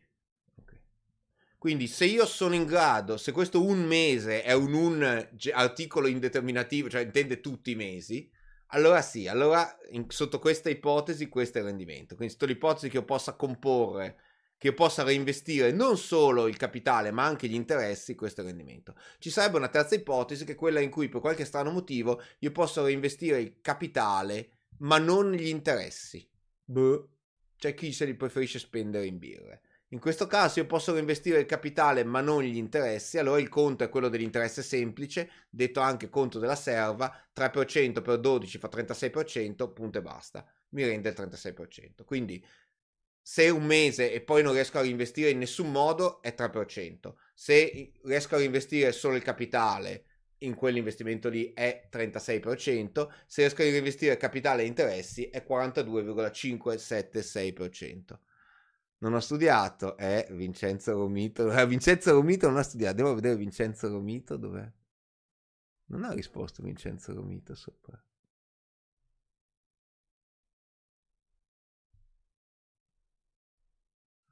Ah, RIP in ritardo per l'esame, ecco sì. Ecco, però, RIP, però Giorgio, c'era anche da dire l'ipotesi. Tu stai facendo, devi specificare l'ipotesi è quella in cui riesci a reinvestire capitale e, e interesse. Il problema è che quando faccio io un video mi spaccano gli zebedei dicendo eh ma io non riesco a reinvestire il capitale, eh ma io non riesco a reinvestire gli interessi e per punizione ho fatto questa domanda.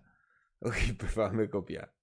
Non ci credo 3% in un mese. Effettivamente, io non ho scritto garantito. Eh. Ricordo che nel mio video sulle, sui fuffaguri, su come mascherare i fuffaguru, quando vi danno 10% garantito all'anno, non funziona. Questo vi danno 3% in un mese e sì, è garantito, però appunto non, non, non è garantito per gli altri.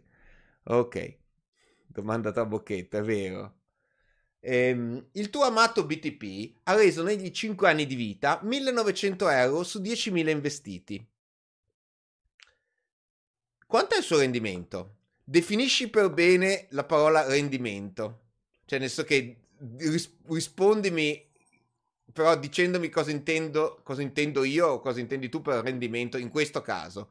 Non sai, non sai niente, cioè tu sei una persona che per qualche motivo riceve l'estratto conto senza le date. Quindi vedi semplicemente che negli anni ti ha reso 1900 euro su 10.000 investiti.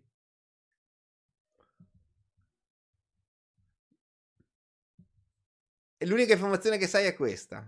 Cioè, ti arriva tuo zio che ti dice: Ah, il mio BTP mi ha reso 1900 euro su 10.000 investiti in 5 anni mi sapresti calcolare il rendimento? E tu non puoi rispondergli, eh, ma dipende da, perché sennò ti liquida con, non sai neanche fare i calcoli. Vergogna, è quello che hai studiato.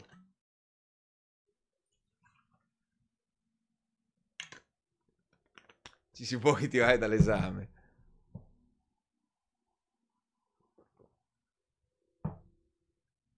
E Francesco Frulli ha centrato il problema della seconda domanda. Se il rendimento è il TIR, il tasso interno di rendimento in questo caso non può essere calcolato perché ho bisogno di sapere quando sono arrivati quei 1900 euro. Quindi se il rendimento è il tier, la risposta è non posso calcolarlo.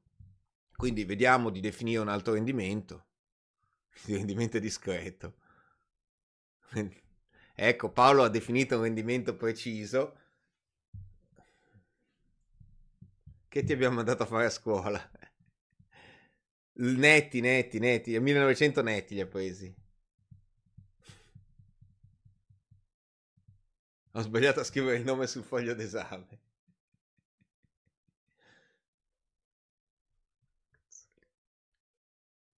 Oggi polenta, io ieri pizza sono sgo- gonfio come non mai.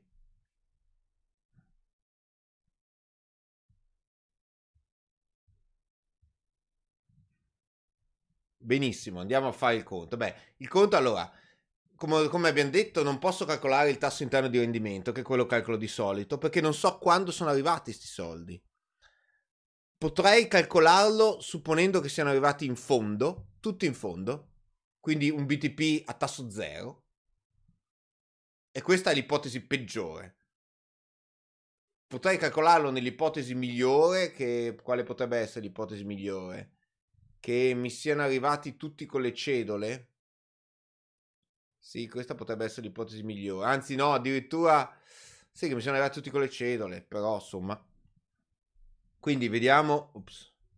E, beh, quindi 1900 diviso 10.000. 10.000 ho detto. Fa il 19%, ma da modo specificare su 5 anni.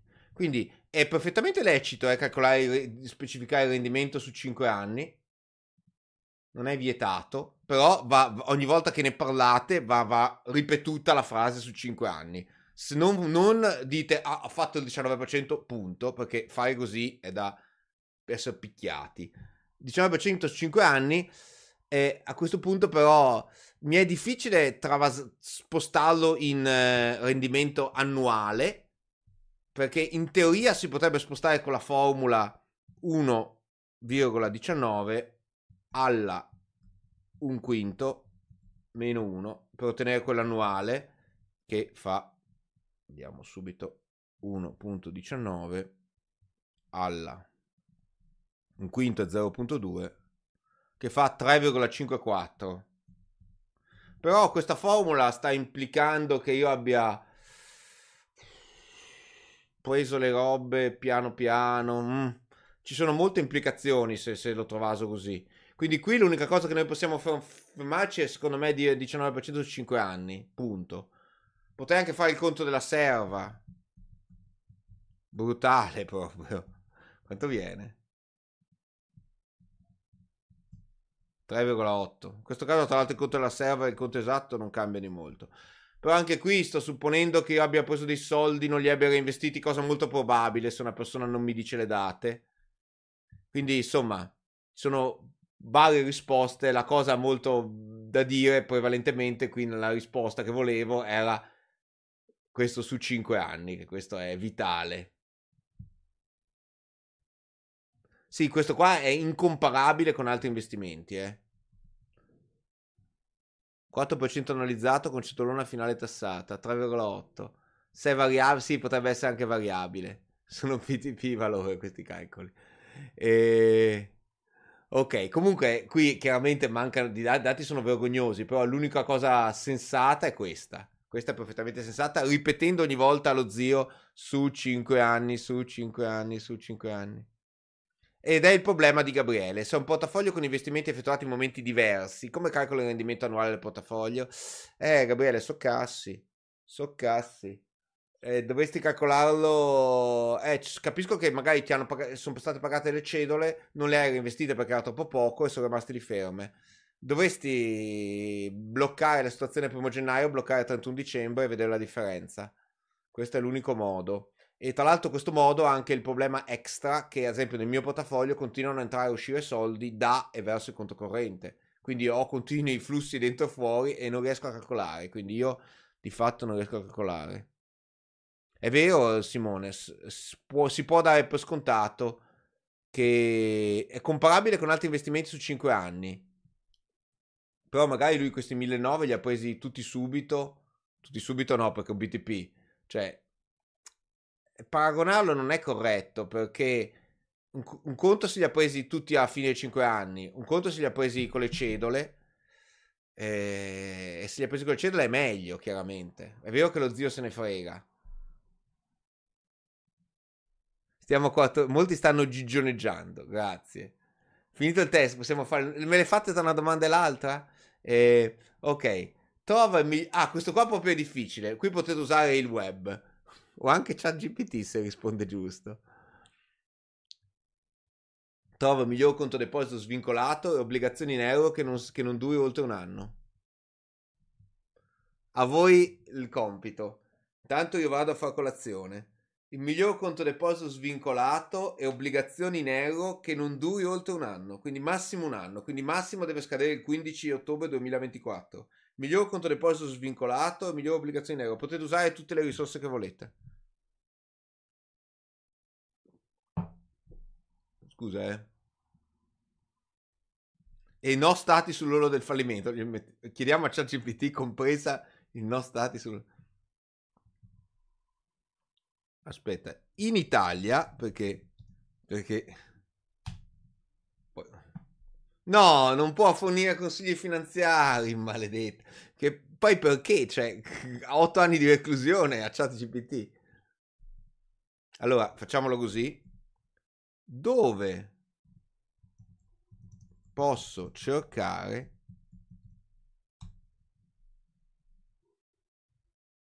Sì, eh, grazie, anche mia nonna sapeva rispondere così. E chiedo per un amico.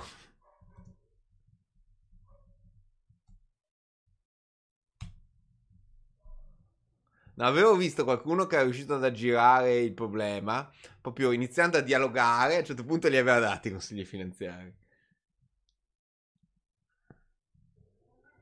E no, sull'ollo del fallimento anche, va bene anche BB, B, tripla B. Diciamo che sull'ollo del fallimento è fino da, da partire da B singola B in giù. Quello per me potrebbe essere l'ollo del fallimento. Quindi va bene anche un doppia B. Ha bisogno per lei. effettivamente non sono uno stato migliore in che senso? È vero. È migliore quello che ti paga di più. Quello che ti paga di più alla fine dell'anno, diciamo. Non posso fornire consigli finanziari. Ah, è... no, no, allora Paolo, facciamo questa ipotesi io faccio l'investimento e poi non ci voglio più pensare. Quindi se mi dai qualcosa che scade tra mesi, io poi non la reinvesto più. No, facciamo così. Repubblica Greca. Quella... Il limite 6% è vincolato. Esatto, sì, Jack ha fatto esattamente quello che volevo fare io. La Turchia è un solito paese? No.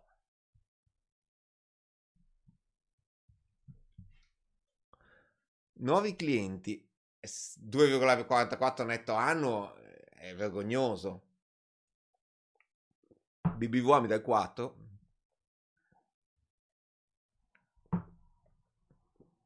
Chi dà la risposta viene denunciato da Paolo. Allora, no, perché non è personalizzato. Dunque, è un consiglio finanziario, è su richiesta perché ve l'ho chiesto, però non è personalizzato, non è personalizzato su di me. Quindi chiedo per un amico.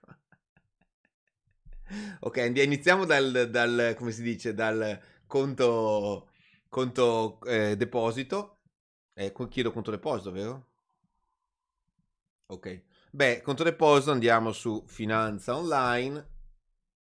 Forum. Sono dentro? Sì. Ci sono delle notifiche. Ah, ci sono delle persone che mi stanno seguendo. Non posto quasi mai, però. Ehm, dov'è, dov'è, dov'è, dov'è, dov'è, dov'è, dov'è? Banking, carta di credito. Brasile mi dicono. Brasile ha almeno una doppia B? Ma il Brasile in che valuta? Scusate, ho dimenticato di specificare in euro. In euro. Brasile è in euro? Dopo guardiamo. Eh sì, da cellulare è impossibile guardare questo. Eh, fogli Excel, eccolo qui. Eccolo qui, eccolo qui, eccolo qui, eccolo qui.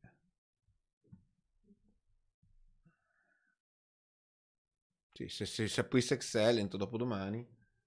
Dai, eccolo qui. Eccolo qui. Enable editing. Ok, rendimento netto annuo. Allora ci mettiamo... Ah, non ho specificato quanti soldi ci metto? Non ho specificato quanti soldi ci metto, quindi eh, facciamo tasso annuo netto, sort eh, largest to smallest e andiamo su vincolato, eh, chiedo non vincolato, vero? Svincolato, svincolato completamente, quindi tiro via il vincolato e anche il semilibero. Ok, voglio il libero. Vabbè, ah eh.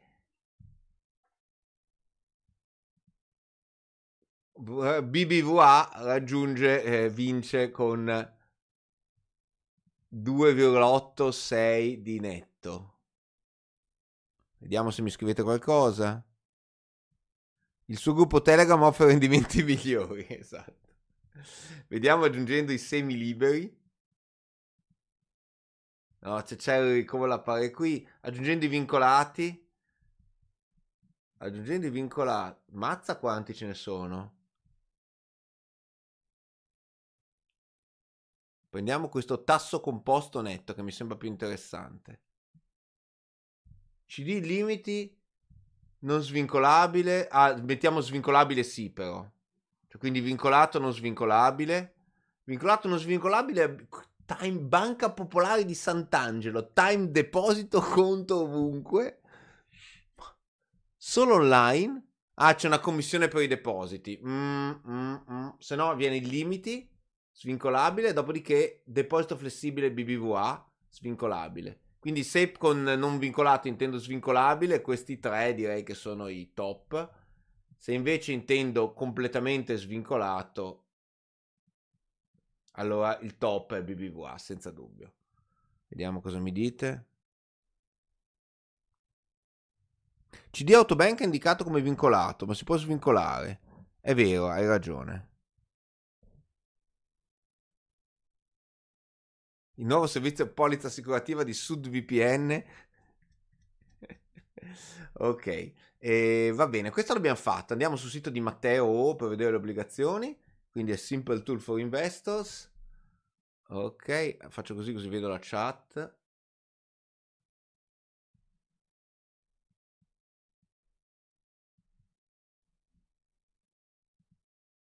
Ok.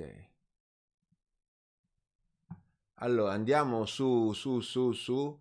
Eh, cos'era? Yield table? No. Monitors? No, yield table direi. Se il povero sito di Matteo glielo stiamo mettendo in ginocchio. Se ci fosse anche un modo per fare una donazione, si potrebbe. Matteo. Allora, vediamo. Si può ordinare per yield netto? Sì, andiamo su yield netto.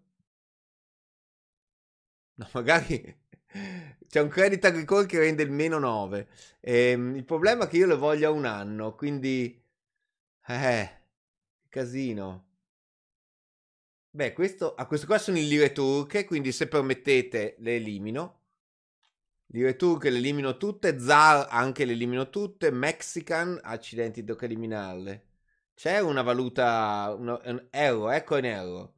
Chi è questa? Banca Monte dei Paschi di Siena, Tier 2.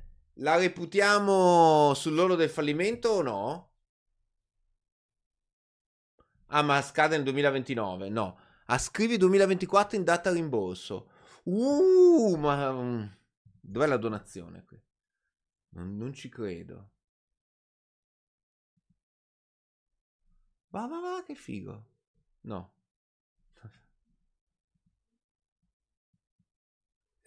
Aiuto, come funziona questo filtro, Matteo? No, 2000, 2024. Per caso che gli do 2000. Ah, aggiungere filtro.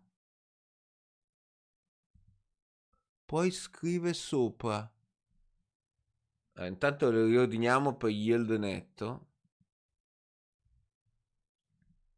Ci sono anche quelli che non... E qui mettiamo divisa EUR.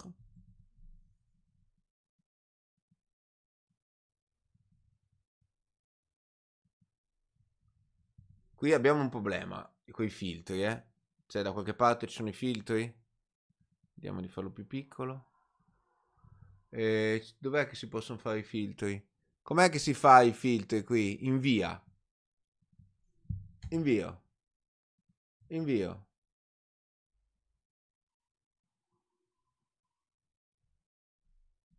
Non viene i filtri, vabbè, lo stesso. E allargo. Ah, scrivi, ok, allora forse mi dicono che devo scrivere minore di 2024, lignetta ehm, 10, lignetta 16. Invio. Se ne frega. No, invio, click. Sì, ma click dove? Qui? Qui? Mi sembra che li abbia filtrati, eh. No, c'è un 2025-2026 ancora. E qui... Ma sacripante. Shift invio. Invio qua. Click dove? Fai copia con la tabella in Excel e via. Effettivamente, ok, ci avete ragione. Ma funzionerà?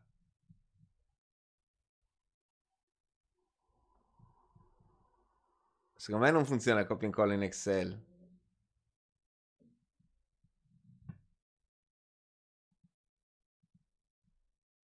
Ah, ric- la pagina mi dicono che sia bloccata. Ricarica, via. Ricarichiamo. Nel frattempo faccio incolla dentro Excel.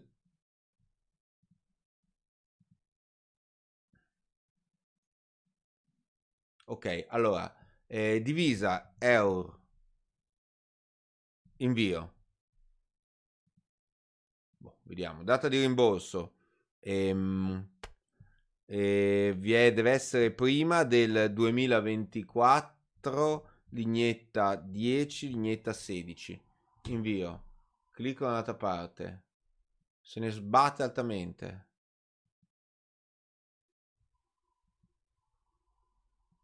Eh, non ci siamo, però abbiamo dentro Excel. Ah, c'è addirittura l'Excel scaricabile, ma l'abbiamo rubato in questo modo improprio. Ok, ecco qui. Allora, vediamo un po' di filtri. Tolgo questa roba qui. Allora, allora, allora, vediamo un po'. Intanto la... Che due scatole. Allora, la colonna. Santa pazienza. Che fastidio quando ci sono due colonne, vabbè. Vediamo se riesco a mettere i filtri. I filtri. Qui l'8, chi se ne frega. Divisa deve essere euro. Ok. E abbiamo già, aiuta già. Questo, ehm, date filters before e 2024, lignetta 10, lignetta 16. Vediamo se funziona. Sì, funziona, funziona. Ok. E ordiniamo per yield secondo, largest to smallest. Ok, abbiamo ansaldo energia. 100k però, ed è 100k non possiamo. Abbiamo Société Générale. Mi rende un 3,9 il netto. Eccola qui, direi. Quella che volevamo. Société Générale. Eh, mi sembra giusta, no? Cioè non ha nessun problema, sembra avere. Nascosto. 3,69 netto.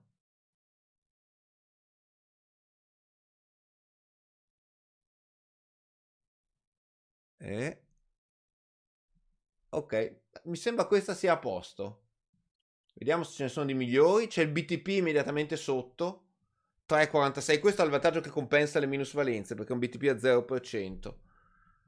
Però direi che que- questo qua mi sembra la migliore obbligazione. Compriamo questa. Adesso andiamo su Direct a comprarla. Ho chiesto statale? No, obbligazioni in euro. Non ho chiesto statale. Se il gruppo Telegram rende di più, eh, lo so.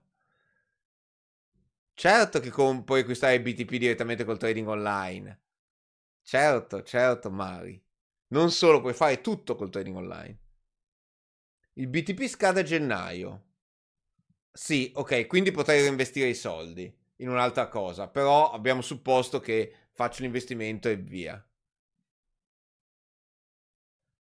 No, non hai letto male, eh, Emilio, ma è in lira turca.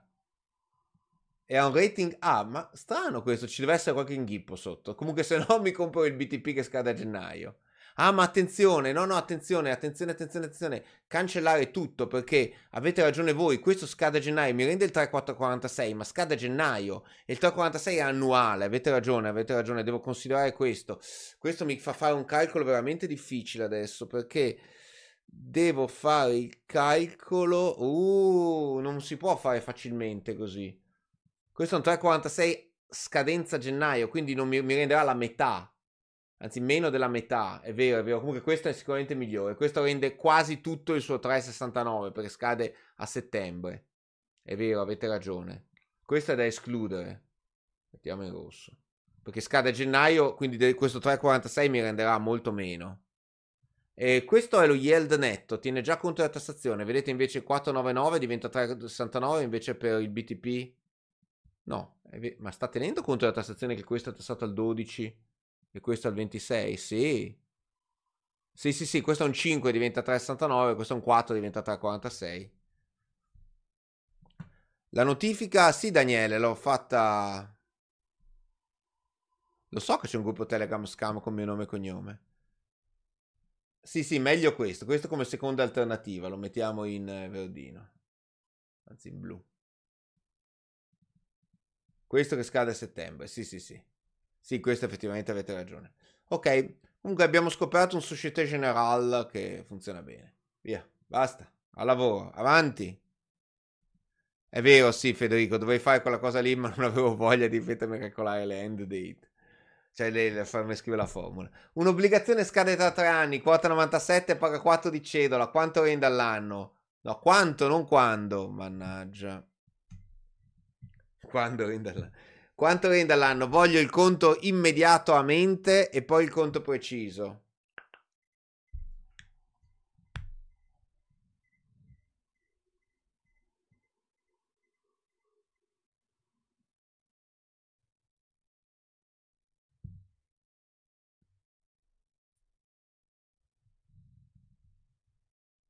Voglio il conto a mente, poi il conto preciso. Torno subito.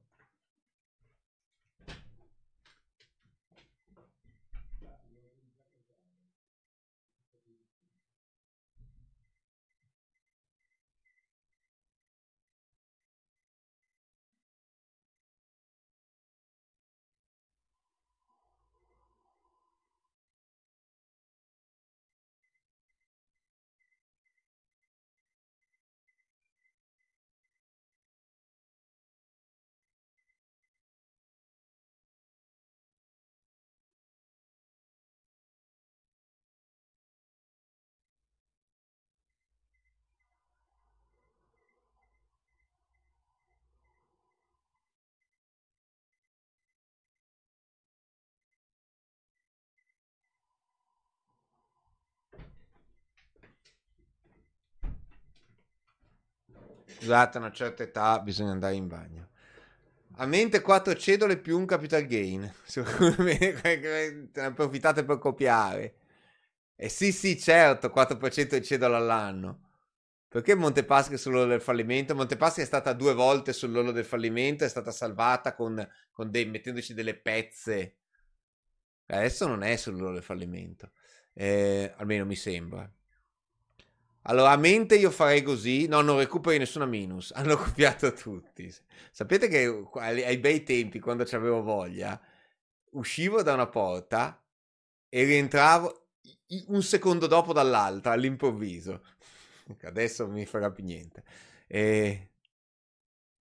Allora, vediamo questa qua. Conto, conto a spanne. Allora, quota 97 vuol dire che ha un 3 un, questo 3 lo dovete dividere per il numero di anni, quindi rende un 1% in più, quindi rende un 5% a spanne. Quindi a spanne 5%. Vediamo il calcolo preciso. Per il calcolo preciso serve il do signor Excel. Torna Excel in scena. Calcolo preciso. Allarghiamo più possibile. Allora, 1, 1, 2000 la pago 97 poi 1 1 2001 ok non ho specificato bene i dettagli quando la compri facciamo il caso più semplice possibile. Paga 4 mi raccomando paga 4 e non il 4% di 97 come qualcuno pensa. Dura 3 anni.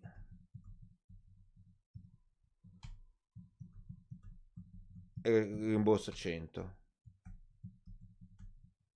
valori date 5,09% 5,099%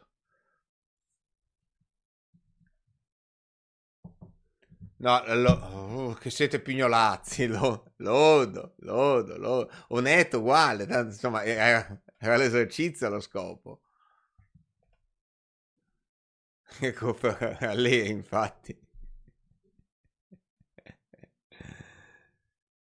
No, non es- Grog, Grog esiste solo la, il, il, gruppo Fuffa, non esiste un gruppo ufficiale. Temo che se esistesse un gruppo ufficiale e io fossi dentro, mi tempestereste di domande. E quindi diventerebbe il gruppo Io rispondo. Eh, grazie Antonio. Eh, non so, potrei anche farlo, ma allora io non dovrei esserci. Punto.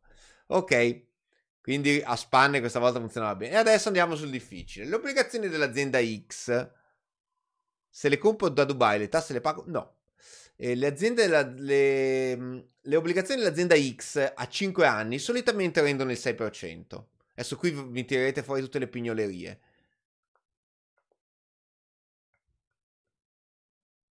Mi è molto controintuitivo che venga più del 5%. Eh, fammi pensare perché. Boh. Sì, è vero, anche a me è controintuitivo, ma ok, vedevo di. Ha sbagliato il conto, alto là. Tre anni. 97, 4. È giusto. È giusto, no? Cioè, qual è? Dov'è che ho sbagliato? Cioè, a meno di tasse, dov'è che ho sbagliato il conto? Questa è la stessa data di questo perché è l'ultima cedola. La prima cedola tra un anno, la seconda e la terza. Cioè. Ah, scusate, forse non dirmi che Excel fa differenza se io... Aspettate, vediamo. Non dovrebbe esserci nessuna differenza.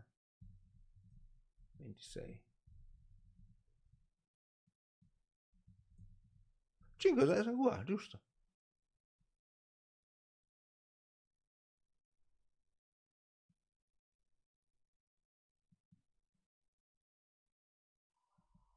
Trolla... Mm, Simone trollava. Ok. E le obbligazioni dell'azienda X a 5 anni solitamente rendono 6%. Quanto quota un'obbligazione zero coupon a 5 anni dell'azienda X? E se i tassi si abbassano di un punto, quanto quota? Non so se vi ho dato tutti i dati per rispondere, penso di sì. Se non ve li ho dati tutti, inventate quegli altri. Le obbligazioni dell'azienda X a 5 anni solitamente rendono il 6%. Quanto quota un'obbligazione zero coupon a 5 anni dell'azienda X? E se i tassi si abbassano di un punto, quanto quota? Sì, facciamo il calcolo a span e poi ve lo faccio con Excel preciso. Adesso anche le live domenica mattina, devo andare al ristorante.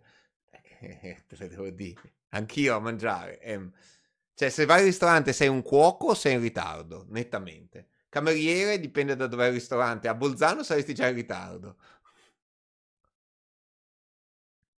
E no, in questo caso... No, chiedo quanto quota. Ah, scusate, rendono 6% all'anno.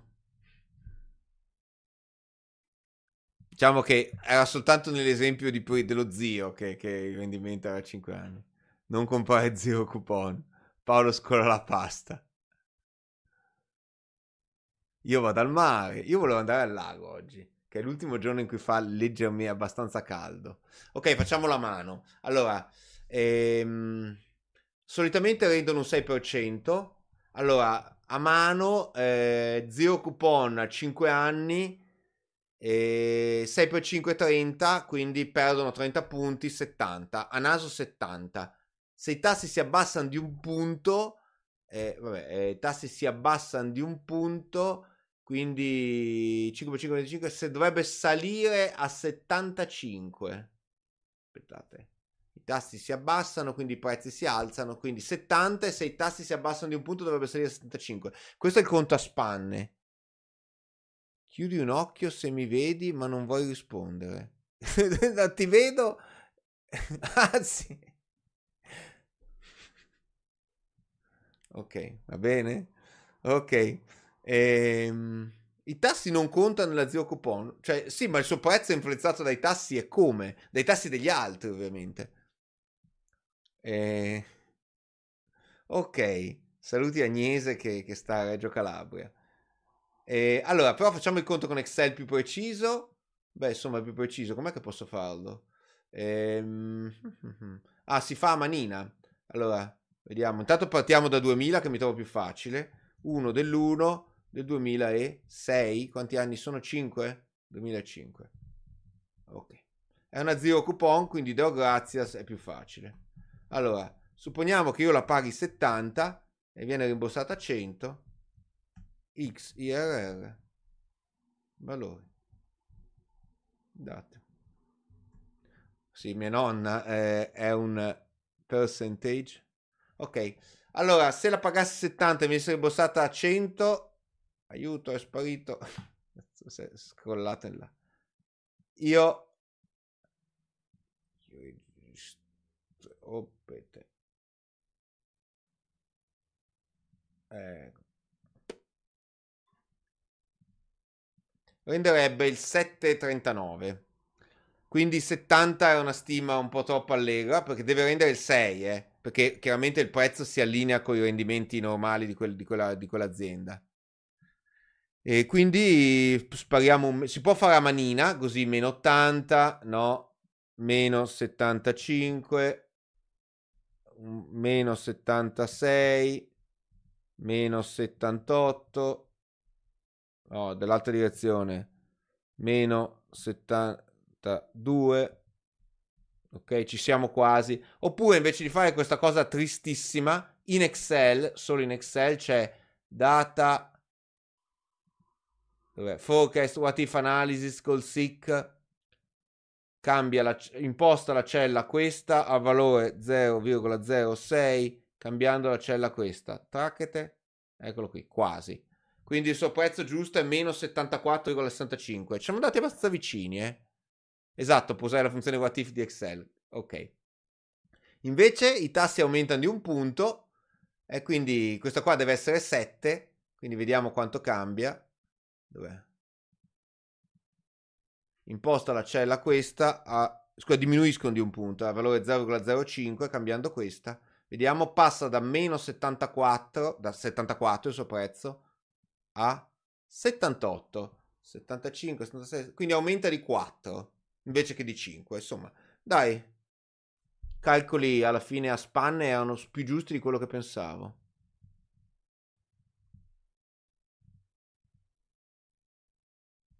Ricerca obiettivo. Sì, goal sick in italiano si chiama ricerca obiettivo. Ritieni possibile un altro aumento dei tassi da un grade rating Italia? Possibile sì. Aumento dei tassi lo ritengo anche probabile. Però è una stima astrologica, eh? fatta usando i libri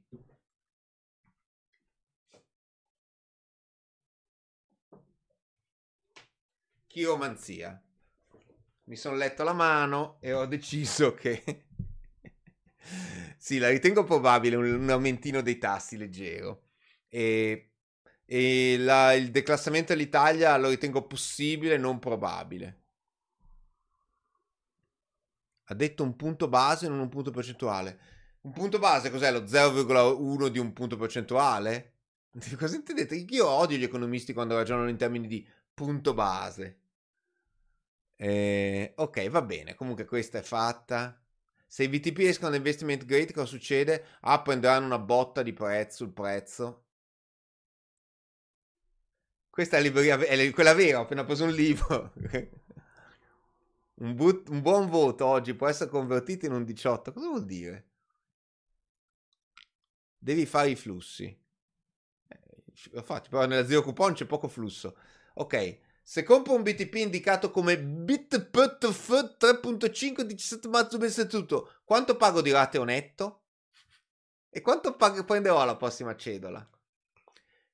Ok, facciamo 1000 euro. Se compro 1000 euro di BTP indicato come quanto pago di rateo netto? Intanto se non, mi, se non vi dispiace, e sistemo Dov'è? le domande perché alcune hanno degli errori.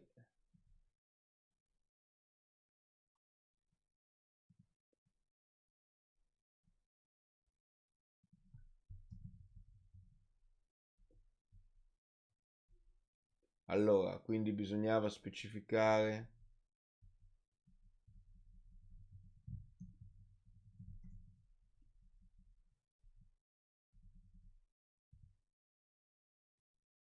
un punto, se i tassi abbassano al 4%.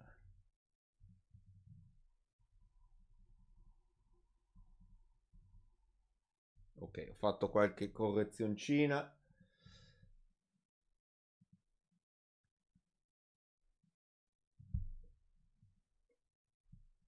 Ma fare un semplice bot. Questa è cattiva. Basta Ardit, aspetta di diventare maggiorenne. Dopo questa live può scrivere sul curriculum che sa usare Excel. Allora, per saper usare Excel bene dovete saper usare index e match. Saper usare index e match potete dire di saper usare Excel bene. Saper usare Excel abbastanza bene dovete sapere il goal seek. Quando sarà la prossima puntata di Soldi degli Altri? Questo giovedì, a meno che non succeda qualche inghippo.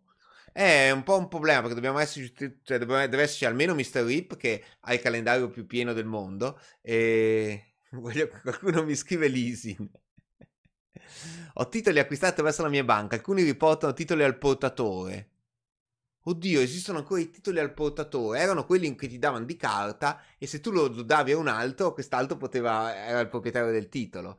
Avete visto addirittura, pensate che le vecchie azioni, le vecchie azioni, azioni di una, le azioni delle aziende, avevano un foglio e sotto avevano dei tagliandini col tratteggio e venivano staccati ogni volta che ti pagavano il dividendo. Cioè tu andavi dall'azienda, diceva pagatemi il dividendo in cash, loro te lo pagavano e strappavano dal tuo foglio il tratteggi.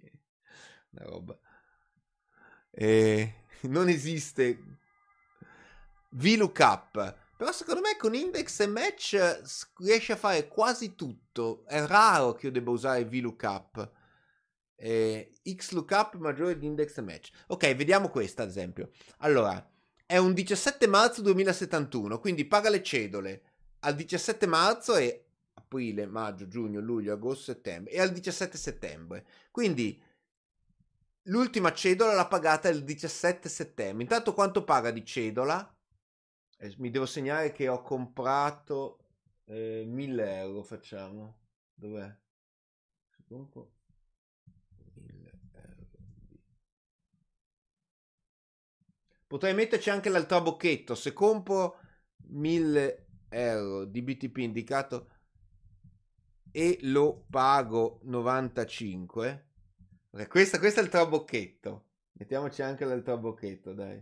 Per, per chi lo farà dopo. Dov'è? Se compro.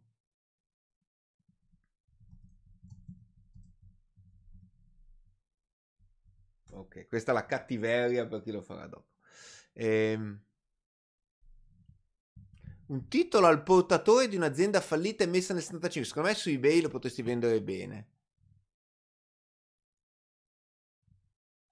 E Ardit, per te l'unico modo per ottenere cripto è fatele dare da qualcuno. E, e, avere un wallet tuo e te le fai dare da qualcuno. Quello è un modo, è quasi legale anche. E sul mio canale non, to- non trovi mai Vanguard Life Strategy perché io detesto le robe messe assieme. Cioè, qui comprate due ETF separati. Comunque, questo qui, allora, vediamo. E dunque, allora, ultima cedola. L'ultima cedola pagata è il 17 settembre 2023. Ok, quindi io devo pagare di rateo ehm, quanto? Eh, settembre a 30 giorni devo pagare di rateo 28 giorni su 180. Iniziamo a usare Excel perché qui se no... Allora, ho 1000 euro investiti. La cedola quant'è? È un tasso fisso 3.5, la cedola è 3,5% diviso 2. Quindi questa è la cedola. Ehm, quindi l'ultima cedola pagata possiamo calcolarla facilmente, lorda, l'ultima cedola pagata lorda è 17,5. Io di questo, poi la cedola è sempre costante, tanto, quindi non mi interessa. Di questo io devo pagare. Ehm, eh, quanti sono? 28 giorni diviso 180. Penso che i BTP simulino 180 giorni, eh? Perché gli economisti hanno questa mania dei, dei numeri tondi, anzi più che gli economisti bancari. Ok, devo pagare 2,72222 di rateo. Qualcuno mi ha scritto qualcosa? 5,1. Ok, e questo è quello che viene a me. Se vogliamo fare un calcolo più degno, e in questo semestre, considerando anche che febbraio sarà un mese bisestile, ci dovrebbe esserci almeno 183 giorni, se non 184 secondo me. Quindi 2,66 sarebbe una roba più accurata. Ah, la data di acquisto di questo BTP è oggi. Allora lo segno nel foglio perché se qualcuno obietta. Eh, dov'è? Se compro oggi, oggi, ok, siete dei pignolazzi. Ok, questo è quello che viene a me. Qualcuno ha qualcosa di diverso? Nessuno l'ha fatto questo esercizio, proprio chi se ne frega lo calcola diretta, non ho ripassato, una vergogna. Ah, però qualcuno mi calcola la cedola netta. Prossima cedola 35 euro. Perché 35 euro?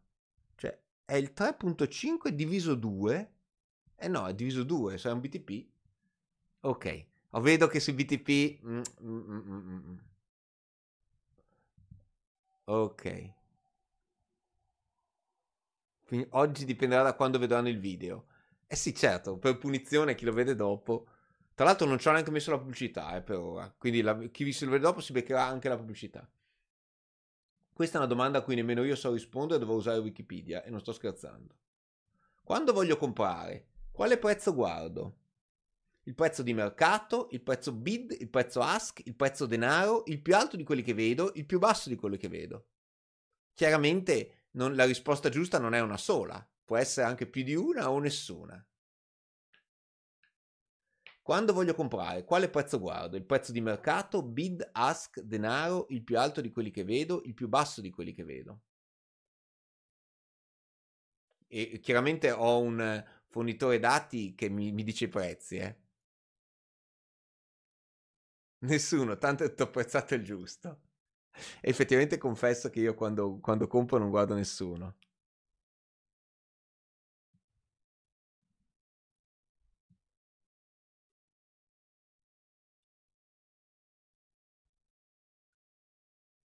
Se sei ottimista guardi più basso, dipende da quanto fai. No, voglio comprare subito.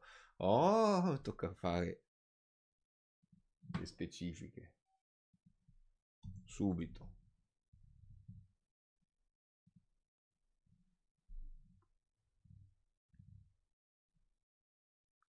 Si compra a caso, giusto? Media tra più alto e più basso? No, assolutamente. Allora, faccio il tiro salvezza su saggezza.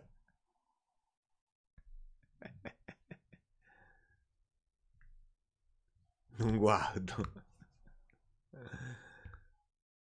Ok, qua allora scriviamo nella precisazione. Quando voglio comprare, dov'è? Subito con un ordine al meglio. Ok. Quando voglio comprare subito con ordine al meglio, quindi è già implicito che io metta l'ordine al meglio. Allora, eh, mi attacco sotto al market maker. Ma quando rimborsa sta diretta fa pagare le commissioni? No. E perché il tiro considera le cellule investite? Perché è la sua definizione.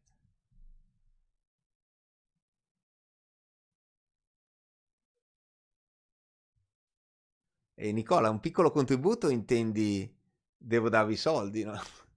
ok, comunque allora, il prezzo di mercato è semplicemente l'ultimo scambio. Vi, in teoria, dal punto di vista teorico, non vi dà nessuna informazione utile, perché certo, normalmente se il mercato è abbastanza liquido, l'ultimo scambio sarà molto vicino ai prezzi che ci sono attualmente. Ma può darsi che l'ultimo scambio sia venuto a un prezzo, nel frattempo le condizioni di mercato siano cambiate, senza però far che nessuno sia stato in grado di fare scambi, ad esempio un grosso rally verso l'alto, verso il basso, cioè gente che toglieva e metteva ordini. E quindi in teoria questo potrebbe essere anche molto diverso. In teoria, in pratica sarà simile. Però guardare il prezzo di mercato non è corretto. Ehm ci sono due prezzi, uno è quello che fanno i venditori e uno quello che fanno gli acquirenti. In questo caso io devo guardare il prezzo che fanno i venditori, quindi le persone che vendono. Chiaramente i prezzi dei venditori, tra questi due, quello che faranno i venditori sarà più alto perché vogliono vendere a prezzo alto e quello che fanno gli acquirenti sarà più basso perché vogliono comprare a prezzo basso. Quindi dei due, quello più alto è quello che, che mi interessa e quindi questa è una risposta giusta la evidenziamo. Ok. Poi eh, tra queste qua io purtroppo mi dimentico sempre. Allora, fatemi pensare. Ask o bid? Devo guardare su Wikipedia perché come vi ho detto mi dimentico sempre anch'io. Allora, differenza prezzo ask e bid. Mi dimentico sempre quale di due è. Il prezzo bid è il prezzo al quale il dealer è disposto a acquistare, non mi interessa. Il prezzo ask. Ok, vedete, il prezzo ask è quello al quale il dealer è disposto a vendere. Quindi il prezzo ask è giusto. E poi in Italia il prezzo ask e bid si chiamano in modo diverso, si chiamano prezzo denaro e prezzo lettera e anche qui non mi ricordo mai qual è. Eh, vediamo. Il prezzo ask è il prezzo lettera, quindi denaro è risposta sbagliata. Ok, quindi questo e questo sono quelli giusti. Ok, grazie Lorenzo. Ordine limite e non se ne parla. ok, benissimo. Passiamo alla prossima. Se metto un ordine di acquisto con prezzo limite più basso del prezzo... Attenzione, attenzione, del prezzo di mercato non va bene, devo cambiarvela. E allora facciamo del prezzo... Eh, in questo caso del prezzo ask. Eh, no, no, no, no. Sto facendo casino. No, volevo fare una domanda a mezzo tabocchetto, quindi più alto del prezzo ask.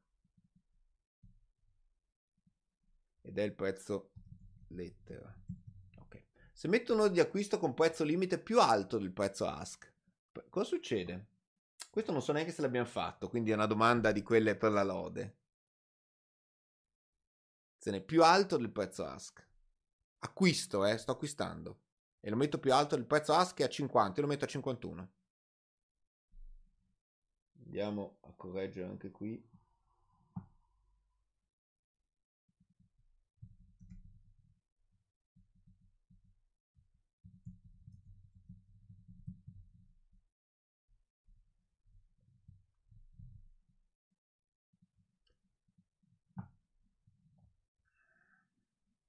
Esatto, sei un pollo.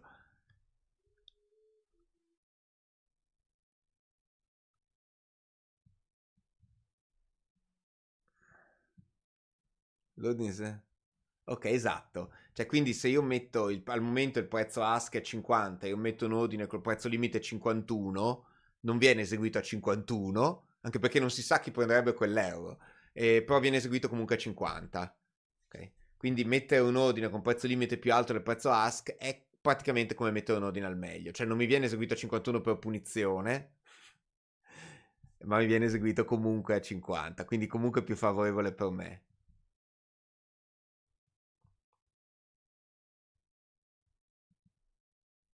È vero, se con denaro e lettera si capisce meglio perché indica la cosa che io ho in mano. No, aspetta. Sì, la cosa che quella persona ha in mano. Okay. Va bene. Un'obbligazione messicana espressa in pesos, quanto è tassata per un residente in Italia? Un'obbligazione messicana espressa in pesos, quanto è tassata per un residente in Italia?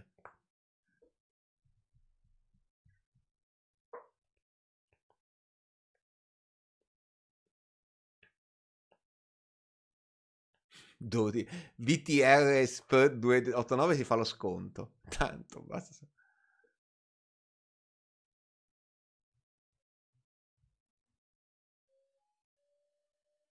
Eh, Audit, che ne so, non lo so. Ma Audit, studiare tu no? Eh, oppure andare in giro a caccia di pers- ragazze o ragazzi a seconda delle tue preferenze, no? Vicet adotta una tassazione mista, 26 capital gain, 12,5 cedole. Sì, il Messico dovrebbe essere in whitelist. Ah, è vero, non ho specificato. Io per messicana intendevo... Mm, se sempre... Cioè, prossima volta faccio un esame do a voi le, le pignolerie. Allora, intendevo un'obbligazione della Repubblica... Si chiama Repu... Repubblica Messicana. Ma il Messico eh, si chiama Repubblica Messicana? Repubblica Messicana. Si chiama Repubblica Messicana. Repubblica presidenziale, quindi. Ok, direi che Repubblica Messicana ci sta. Allora, il Messico è in whitelist, non ho dubbi su questo. Eh, il fatto che sia espresso in pesos è irrilevante. Vi paga sempre, si paga, si tassa sempre al 12,5. E L'unica cosa, eh, voi pagherete e riceverete sempre euro. Quindi pagate e ricevete sempre euro. Se per qualche strano motivo l'intermediario invece vi fa pagare e ricevere pesos, allora c'è anche il problema del cambio pesos-euro, il quale è tassato al 26% solo se superate i 51.000 euro in pesos liquidi. Però andiamo sulle finezze. Normalmente un intermediario italiano vi assicuro che ve la fa comprare e vendere in euro, anche se poi l'obbligazione è denominata in pesos. E, ah sì, c'è anche la commissione di cambio, è vero. E quando lo fa, vi fa... Eh, vi fa, come si dice, pagare in... Eh, vi fa pagare... Scusa, sì, quando fate questi scambi fa pagare una commissione valutaria sul cambio. Eh, CS, io non, non, non, non, oso pensare a una banca che ti apra un conto in pesos messicani. Eh. Appunto, se però esistesse una banca che ti apre un conto in pesos messicani, supponiamo che tu compri 60.000 euro di questa obbligazione qui, un pazzo, ok? Compri 60.000 euro di questa obbligazione qui, per sbaglio, quando la banca te la rimborsa, tu lasci quei 60.000 euro per almeno 7 giorni lavorativi sul conto in pesos in liquidi sul conto, a quel punto ti scatta tutta la tassazione anche sugli scambi pesos-euro, perché vale la stessa legge che valeva per le criptovalute, cioè se superi i 51.000 euro di valuta estera su un conto o a casa, eh, tutte le conversioni vengono tassate. Quindi vabbè, è un caso estremamente limite. Arianna, 14 anni, sto cominciando a studiare finanza personale. Ha senso cominciare a studiare a questa età? Ma io più o meno a quell'età già guardavo cos'erano le cambiali, le tratte, robe che adesso non esistono più, gli assegni, ma sapevo già cos'era un'obbligazione comunque. E avevo una chiara, abbastanza chiara idea di come, cosa fosse un'azione e come funzionassero i dividendi. E so che è un po' particolare forse. Sì, cioè sono conoscenze che poi ti restano, insomma. Studiare così, spaccarsi in quattro, soprattutto sui dettagli tecnici, è abbastanza inutile. Cioè, ad esempio, che tu sappia adesso che, che se, tengo, se, tengo, più di 50.000 euro in pesos su un conto corrente, poi sono tassato, è un dettaglio tecnico irrilevante. La legge potrebbe cambiare. Però i concetti di base, secondo me, restano poi nel tempo e possono fruttare. E... Ok. Passiamo al prossimo. Un'obbligazione nigeriana. Aspetta, anche qui del governo nigeriano. Espressa in dollari. Che rischi ha? È un'obbligazione del governo Ame USA espressa in Nigeria Naira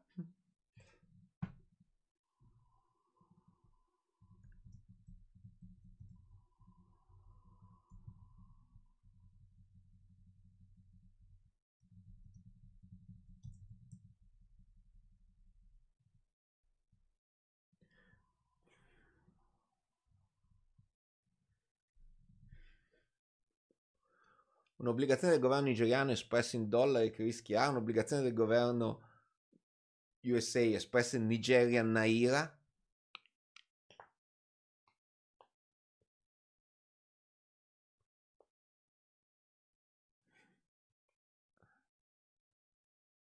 È vero, Jack.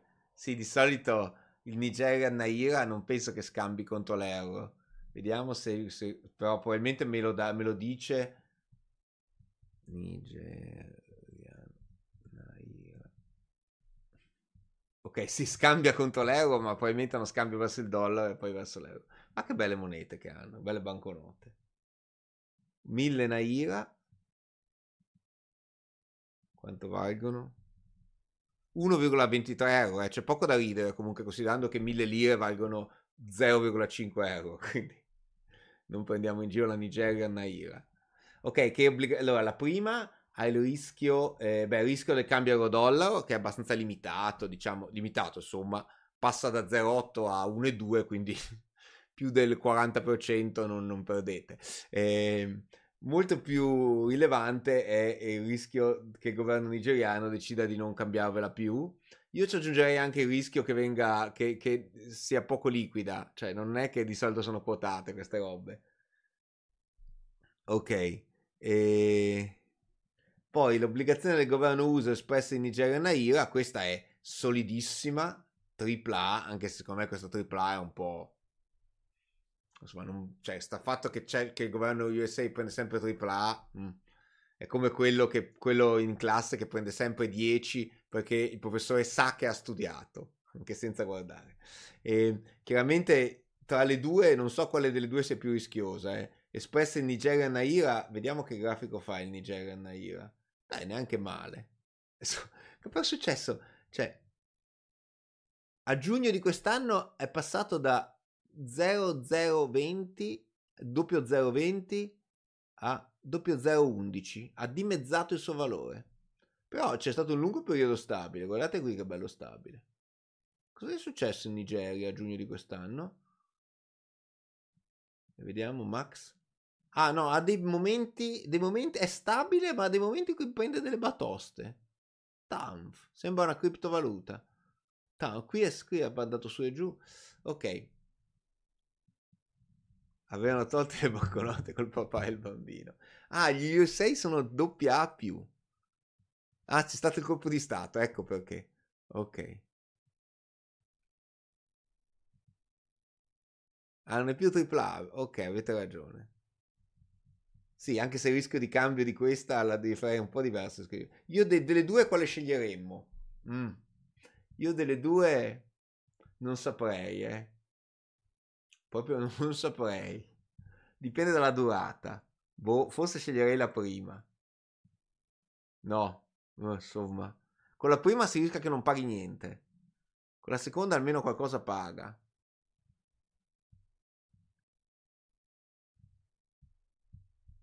Sergio Scala, tutti i video che hai fatto, quello che mi ha colpito di più è quello su risparmiare 1000 euro al mese. Secondo me quel video ha un piccolo particolare che molti di voi hanno male interpretato. Infatti ho già fatto un secondo video brevissimo, dura 10 minuti, che però ho problemi col palinsesto, cioè il palinsesto è troppo occupato.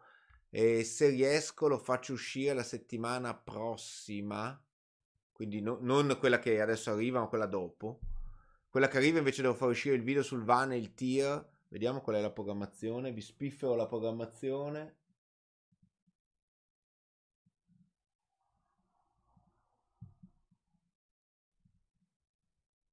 Programmazione, programmazione. Ah, Vanetir schedulato per il 17 ottobre. Poi finalmente le, poi c'è la live con Mr. Rip qui. Poi finalmente le azioni poi ecco la spiegazione del risparmioforo, come mai il guadagno reale è meno di quanto investo in nominale, programmata per il 24 ottobre, e poi come nascono i dividendi, si creano dal nulla, 27 ottobre. E... Oh, perché secondo me in quel video c'è un po' di fraintendimento su, su eh, quanto ho investito nominalmente e quanto ho di capitale reale alla fine non è che si, non si calcola esattamente, non si possono esattamente confrontare. E...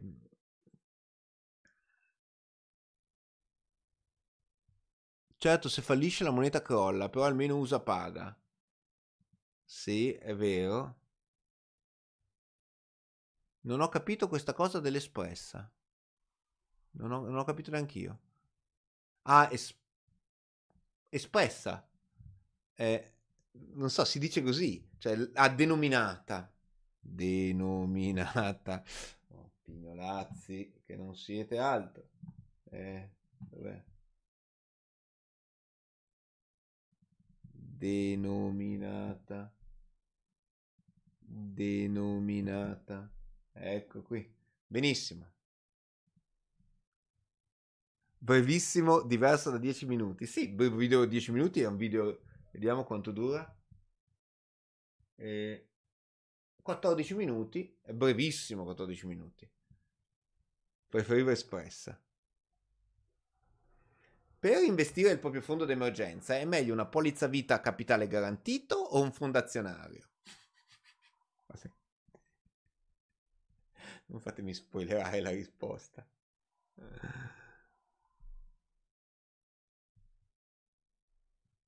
Cos'è che sto nascondendo qualcosa per Ardit? No, sto nascondendo niente.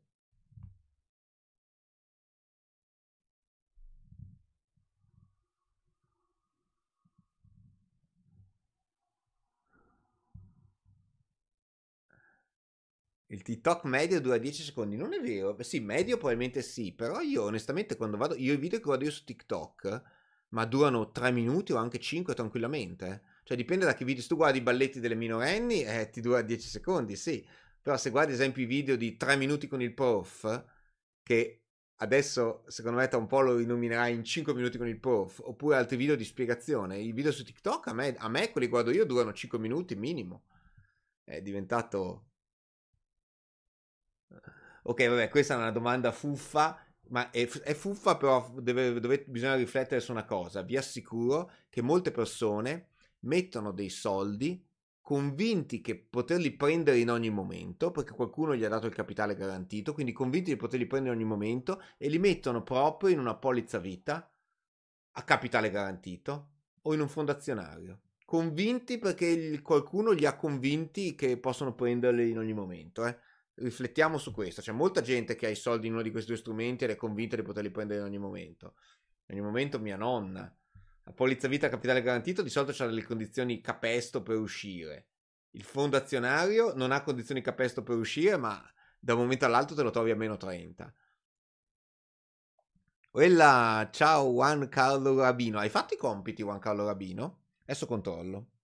In diretta. Dov'è? Eccoti qua. Controlliamo in diretta se Juan Carlo ha fatto i compiti. Mettiamo di qua per privacy. Sì, li ha fatti, bravo. ok, ciao Carlo. No, Carlo Juan. E... Qual è il problema del fondo azionario? È che eh, si parla di fondo d'emergenza, quindi deve essere disponibile immediatamente. Il fondo azionario, cioè, da un momento all'altro ti può fare meno 20, meno 30%. Ok, è disponibile, ma, ma vendi in perdita così. Tanto di sicuro non ci perdo. E anche col materasso, però, di sicuro non ci perdo.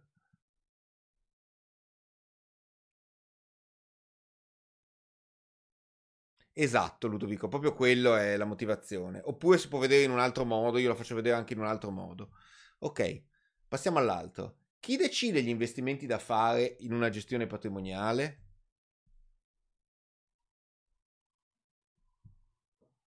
Ah sì, anche il fondo non è un ETF, cioè quindi ha i costi. Chi decide gli investimenti da fare in una gestione patrimoniale? Se non avete capito, siamo nel video, sto andando avanti video dopo video, siamo nel video gli 8 errori da non, i 9 errori da non fare. Chi decide gli investimenti da fare in una gestione patrimoniale? Non io, consulente, gestore, la banda Vassotti, il gestore, il gestore, sì, decide il gestore, cioè decide que- quello o quei signori che, diciamo, sono anche esperti, esperti lo sono senza dubbio, il problema è che non si capisce per quale motivo pur essendo esperti, vi riempiono di fondi e hanno il brutto vizietto di spostare gli asset ogni soffio di vento del mercato. Quindi sicuramente non gli... tu non puoi decidere niente, eh? niente.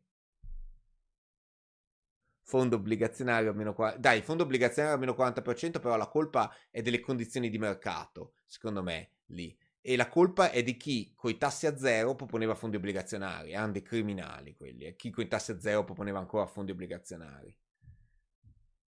Poi se tu proponi fondi obbligazionari con i tassi al 3 e sono saliti al 5, lì non è colpa tua, però se i tassi erano a 0, lì è colpa tua perché il fondo rendeva 0 di suo. Ok, e il magnifico gestore se investissi in un ETF che investe in obbligazioni di paesi emergenti in valuta locale, ma denominato in dollari, il mio rischio cambio euro-dollaro o euro-valute emergenti? Eh, tu hai il doppio rischio cambio, euro-valute emergenti, hai eh, eh, valute emergenti dollaro e poi dollaro-euro. In questo doppio cambio si dovrebbe compensare il dollaro. Quindi il tuo rischio alla fine è, il tuo rischio vero è euro-valute emergenti. Il tuo rischio vero perché si dovrebbe compensare il salto del dollaro. Certo che c'hai commissioni doppie. È una strategia giusta vendere solo in perdita per non pagare tasse. Abbiamo lo studio dei video su questo. Però eh sì, sto ripensando alla mia strategia di vendere solo in guadagno perché in effetti ci vado a pagare tasse, tasse, tasse. Ok, comunque beh, qui lo sapete. Se ti propongo un investimento in una nuova azienda che rende il 25% a due anni, aderisci con una, par- una parte del tuo quarto pilastro. Se ti propongo un investimento in una nuova azienda che rende il 25% a due anni, non all'anno, eh, a due anni, aderisci con la tua parte di quarto pilastro. Chiaramente la risposta non è sì no, ma è sì no e com- ah. Please comment thoroughly. Mettiamo in inglese così me lo correggo automaticamente.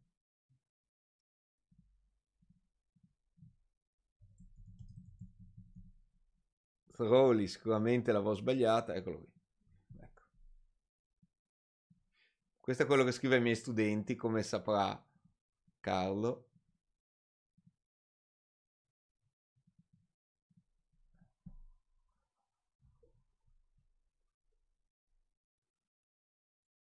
Quando finisce? Eh, siamo alla 24. 24 sono le domande. Quindi abbiamo quasi finito. No, 23. 23. Quindi potete prendere al massimo 23.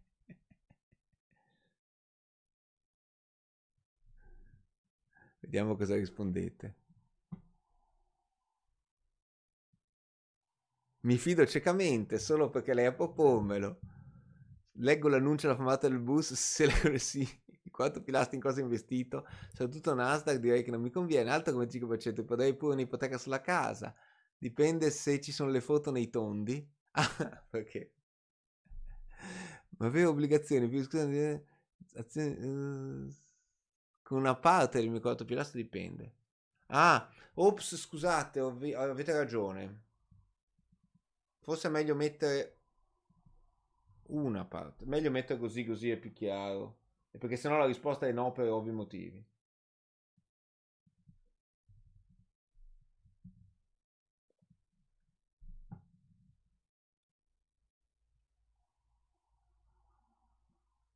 Preferisco gratta e vinci, non aderisco, allerta rendimento maggiore del 10%.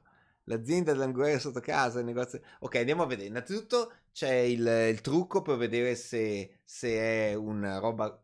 Allora, attenzione, perché il 25% non è garantito. Cioè, non ho scritto da nessuna parte garantito, eh. Giusto ieri ho sgridato uno che ha detto sono indeciso se passare a Money Farm dove mi danno il boh, tot per cento garantito. Dico ma da quando qua Money Farm ti dà qualcosa di garantito? Quindi innanzitutto non, è, non c'è garantito. Quindi di solito il trucco che vi ho detto io, evitate gli investimenti, gli investimenti che vi danno il 10% all'anno garantito sono delle truffe. In questo caso non si applica. Questo vediamo se, quanto dà di, di annuo. 1.25 alla 0.5 meno 1 dà l'11,8 quindi supera il 10% ma non è garantito quindi potrebbe starci.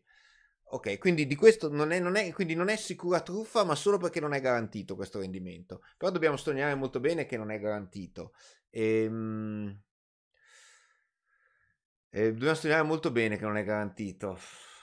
E, eh, allora aderisco o non aderisco potrei aderire con una microscopica parte del quarto pilastro, dove microscopica vuol dire meno del 5%, perché è una, una, un investimento estremamente rischioso, anche se l'azienda la conosco, soprattutto se conosco l'amministratore delegato. Cioè, se l'amministratore delegato è un mio amico, l'azienda è estremamente rischiosa. Sop- ripeto, soprattutto se, se è un'azienda di un vostro amico.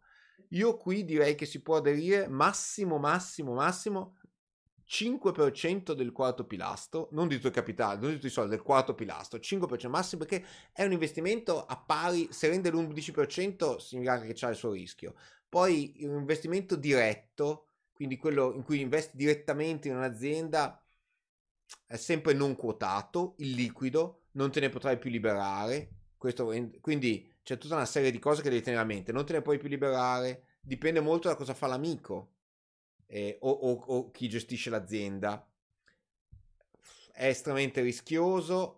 Quindi, se proprio, proprio, proprio, io non lo faccio mai, ma se proprio, proprio devo entrarci, non più del 5%, forse anche meno, anche meno. Paradossalmente, investimento in Bitcoin è molto meno rischioso perché è liquidabile immediatamente. So c'è un mercato, so cosa succede, so cosa succede, no. Vedo cosa succede almeno. Nell'azienda, nell'azienda che, che ne so cosa sta succedendo dentro o cosa sta succedendo nei conti.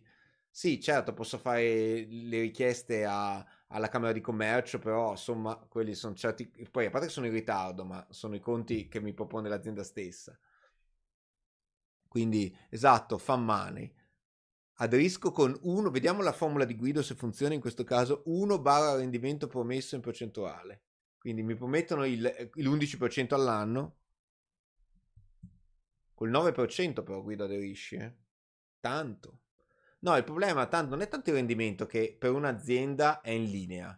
Un'azienda che rende, anzi, rende anche poco come azienda, l'11%. Il problema è che è nuova poi è un'azienda, un'azienda, cioè, quindi non è, non è, sì, magari hai le azioni, ma sono azioni non quotate, cioè, insomma, quindi c'è tutta una serie di rischi questo, eh.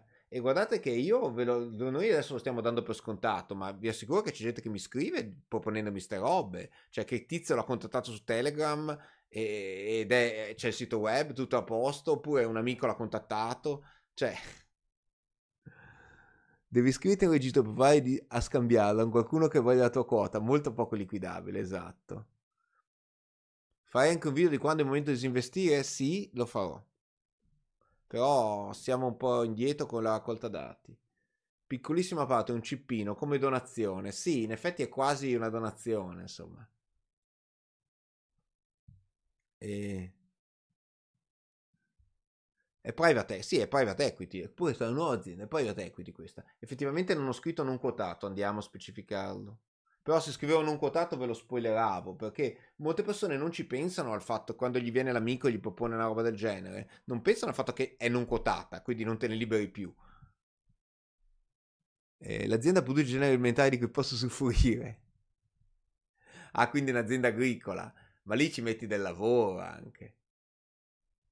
Ok.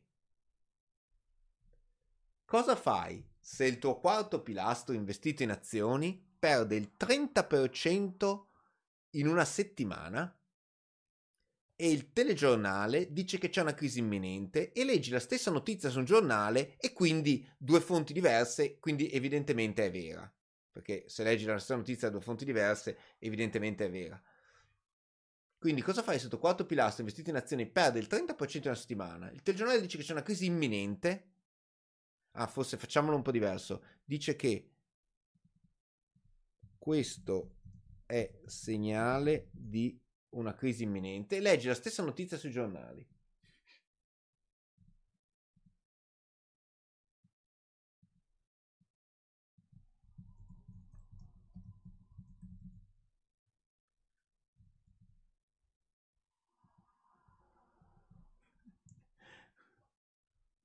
Tipo Covid, esatto, tipo Covid.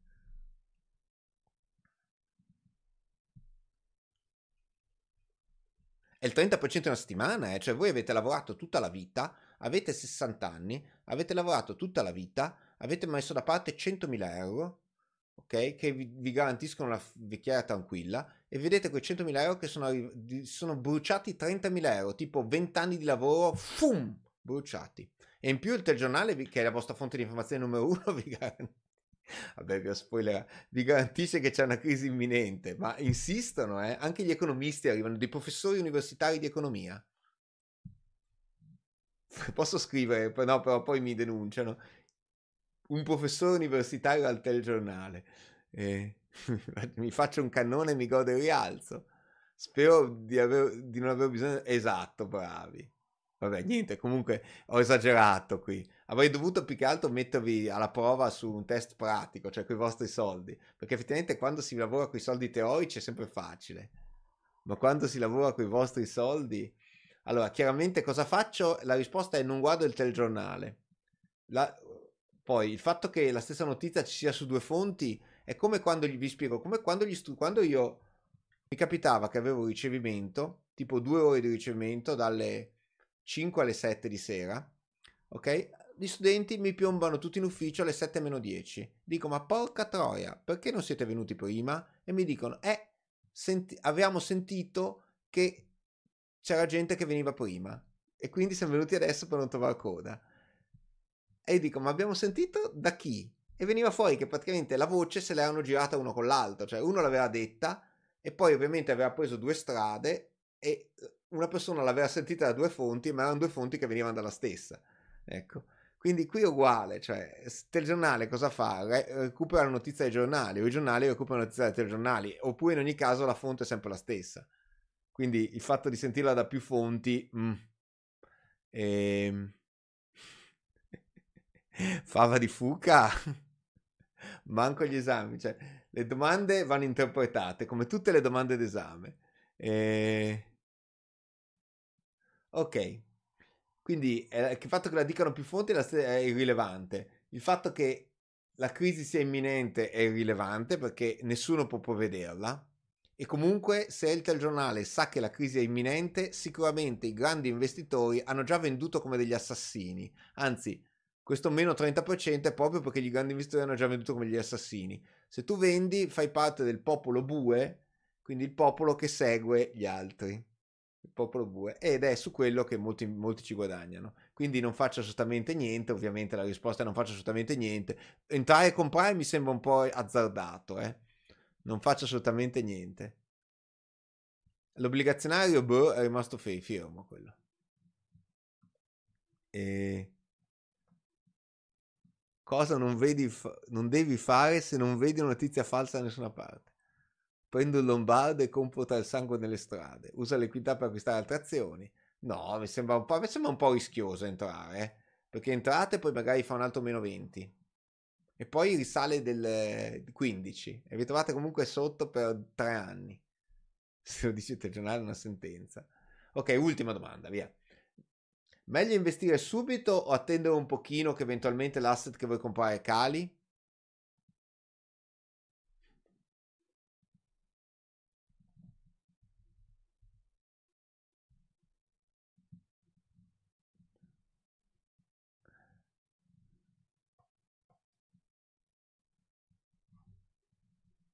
Fai finta di comprarlo, così crolla. No, devi consigliare a me di comprarlo, così crolla. Ok, niente, ho fatto un video che si intitolava Comprare i minimi o comprare subito, comprare i minimi, una roba del genere. Lì ho esagerato un pochino perché proprio ho messo l'investitore che comprava subito e poi ho messo l'investitore che aspettava che il prezzo calasse poi c'era l'investitore che aspettava che il prezzo calasse rispetto al massimo precedente di una certa percentuale. Ho fatto varie simulazioni, però quelli che aspettavano aspettavano, cioè aspettavano anche, anche all'infinito. E ho visto che almeno chiaramente sulle azioni dello Standard Poor's ma a partire dagli anni 60 e non solo dell'ultimo periodo, proprio a partire dagli anni 60 l'esperimento l'avevo fatto, cioè se tu aspettavi c'erano parecchi casi in cui aspetta e spera, cioè perché se eri proprio mo- nel momento in cui stava esplodendo, tu aspettavi e rimanevi impiccato. Quindi aspettare anche poco, eh, siccome il mercato azionario va avanti a strappi, magari ti va bene 3-4 volte e poi un becchi una volta che c'è lo strappo e ti perdi un più 10, un più 5, un più 10 e perdi tutto quello che avevi guadagnato ad aspettare prima. Quindi aspettare sull'azionario, secondo me no. Ti sembra che funzioni per un po' di volte, però poi becchi, perdi lo strappo e quelli sono soldi persi di fatto. Eh. E, ehm, a parte che poi devi avere tempo per aspettare che cali. Beh, oddio, puoi mettere un ordine limite. Appena compri, crolla tutto e si entra in recessione decennale. Quindi fai una specie di pack. Metti prima un ordine piccolino, crolla e dopo metti l'ordine grosso. Eh, ok. Benissimo. E abbiamo finito le domande. Vediamo. Andrebbe fatta un'analisi del prodotto per capire il motivo del calo. Sì. Vediamo altre domande sparse, giusto per salutarci. magari di base, non troppo difficili. Nessuno fa domande? Ottimo. Alice, alla fine hanno costretto a prendere la carta di credito o opzionale? Andiamo a vedere Alice, giustamente. Goffredo, Alice. Alice, quale sceglieva Alice? Alice cosa interessava? No, Barbara intendi, che è quella che vive di contanti. Barbara? Ah no, perché le carte di credito qui sono tutte a pagamento. Ah no, solo nel terzo è gratis. Però Barbara non sceglie il terzo, quindi Barbara non ha la carta di credito. Percentuale di promossi? Eh, non ho guardato. Però c'è stata una domanda sulla quale nessuno mi ha risposto, eh, o quasi nessuno. Una domanda vergognosa. Dov'è? Ce n'era una domanda. Que- questa, questa, questa. Ascoltate questa, questa domanda qui, devo dire vergogna perché ho letto delle risposte sbagliate. Ehm, non mi è chiaro perché il tasso cumulativo di un pack sia molto più basso del rendimento. Non ho capito. Beh, certo che è molto più basso perché tu i soldi non li metti subito tutti quanti. Probabilmente quel, quello che tu chiami tasso cumulativo sta supponendo che tu i soldi li abbia tutti ma li stia mettendo dentro poco alla volta che non è il caso tipico. Il caso tipico è che fai un pack proprio perché i soldi non li hai tutti. E non ho, avevo mai affrontato un esame con salatine e gin tonic.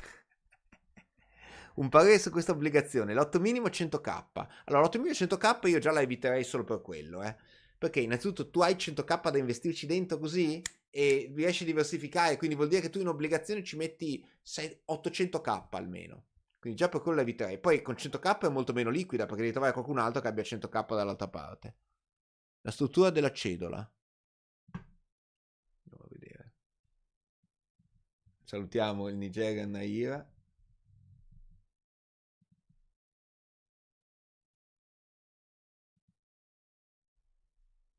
Cioè abbiamo qualche informazione sulla struttura della cedola? No, ovviamente. Ma non è che è un plain vanilla? Come si dice tecnicamente in gergo? Ah, structured interest rate, che sarà un casino. Eh, vediamo se qualcuno ci, ci dà delle informazioni.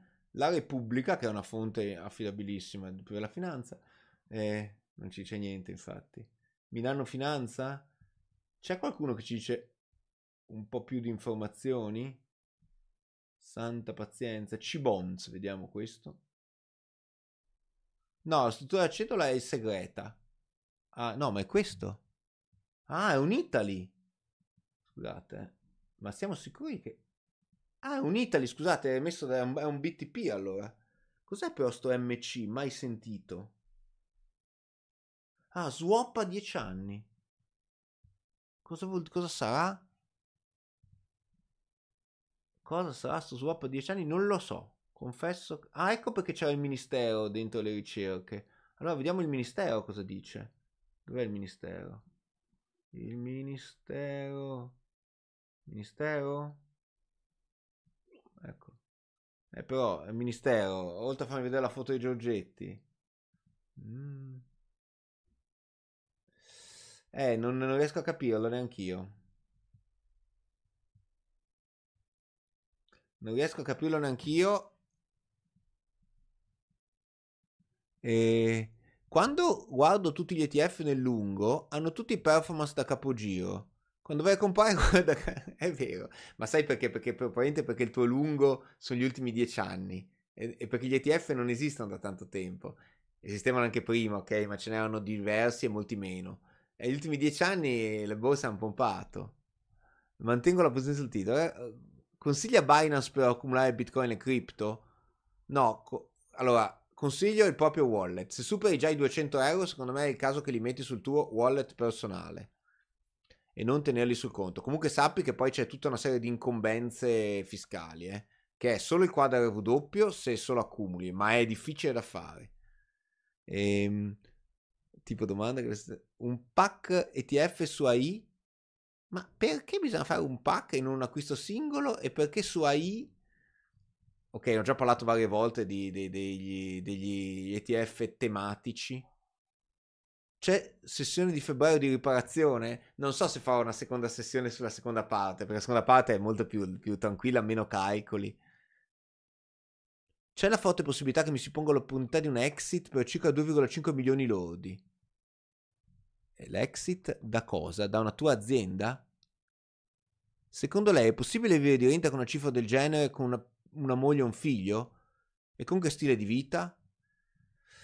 E niente, ti devi guardare il video su... Mm, adesso dovrai tirare su il foglio, devi guardare il video sul Fire e cons- scrivere il tuo prelievo. Considera, secondo me, i figli non costano così tanto. Eh? Cioè, se uno non è così folle da andare in Svizzera quando i figli sono piccoli... ciao, ciao Giorgio da andare in Svizzera quando i figli sono piccoli, alla fine i figli non è che costano così tanto, eh. Cioè, forse il costo più ingente è l'asilo nido, che però in Italia non è proprio disumano, soprattutto se poi non lavori, come nel tuo caso, non lavori, quindi puoi anche startene a casa a badare i figli. Un figlio solo poi. E, ehm, secondo me 2,5 milioni lodi che Taschenetti facciamo diventeranno 1,5 e ce la fai a smettere di lavorare. Anche perché non dimentichiamo che smetti di lavorare, magari qualche lavoretto lo tiri su, eh. Cioè riesci a farlo qualche lavoro, cioè così, anche perché proprio c'hai tempo libero e che so. Poi avendo tempo libero dipende, se usi quel tempo libero per, per fare lavoretti ci guadagni, se usi quel tempo libero invece per sputtanarti i soldi sono cavoli. Quindi secondo me 2,5 milioni lodi ce la fai. Al momento posseggo De Giro un pack in ETF azionari armonizzati UCITS. Posso incorrere in problemi di tassazione? No, ma devi ogni volta presentare i, i fogli RW, RT e, e compagnia bella. Ho due azioni che generalmente pagano dividendi a settembre, ma a settembre 2023 non hanno pagato. Perché mi devo preoccupare? Oh, che te devo dire? Avrà deciso l'assemblea degli azionisti di non pagare i dividendi, cioè è una decisione dell'assemblea degli azionisti. In realtà è una decisione de- dell'amministratore delegato, del consiglio di amministrazione, che poi fa approvare dall'assemblea degli azionisti. Avranno deciso di non pagare, oppure per qualche motivo hanno fatto pagamenti diversi in periodi diversi. Comunque di solito il mercato lo interpreta come un pessimo segnale.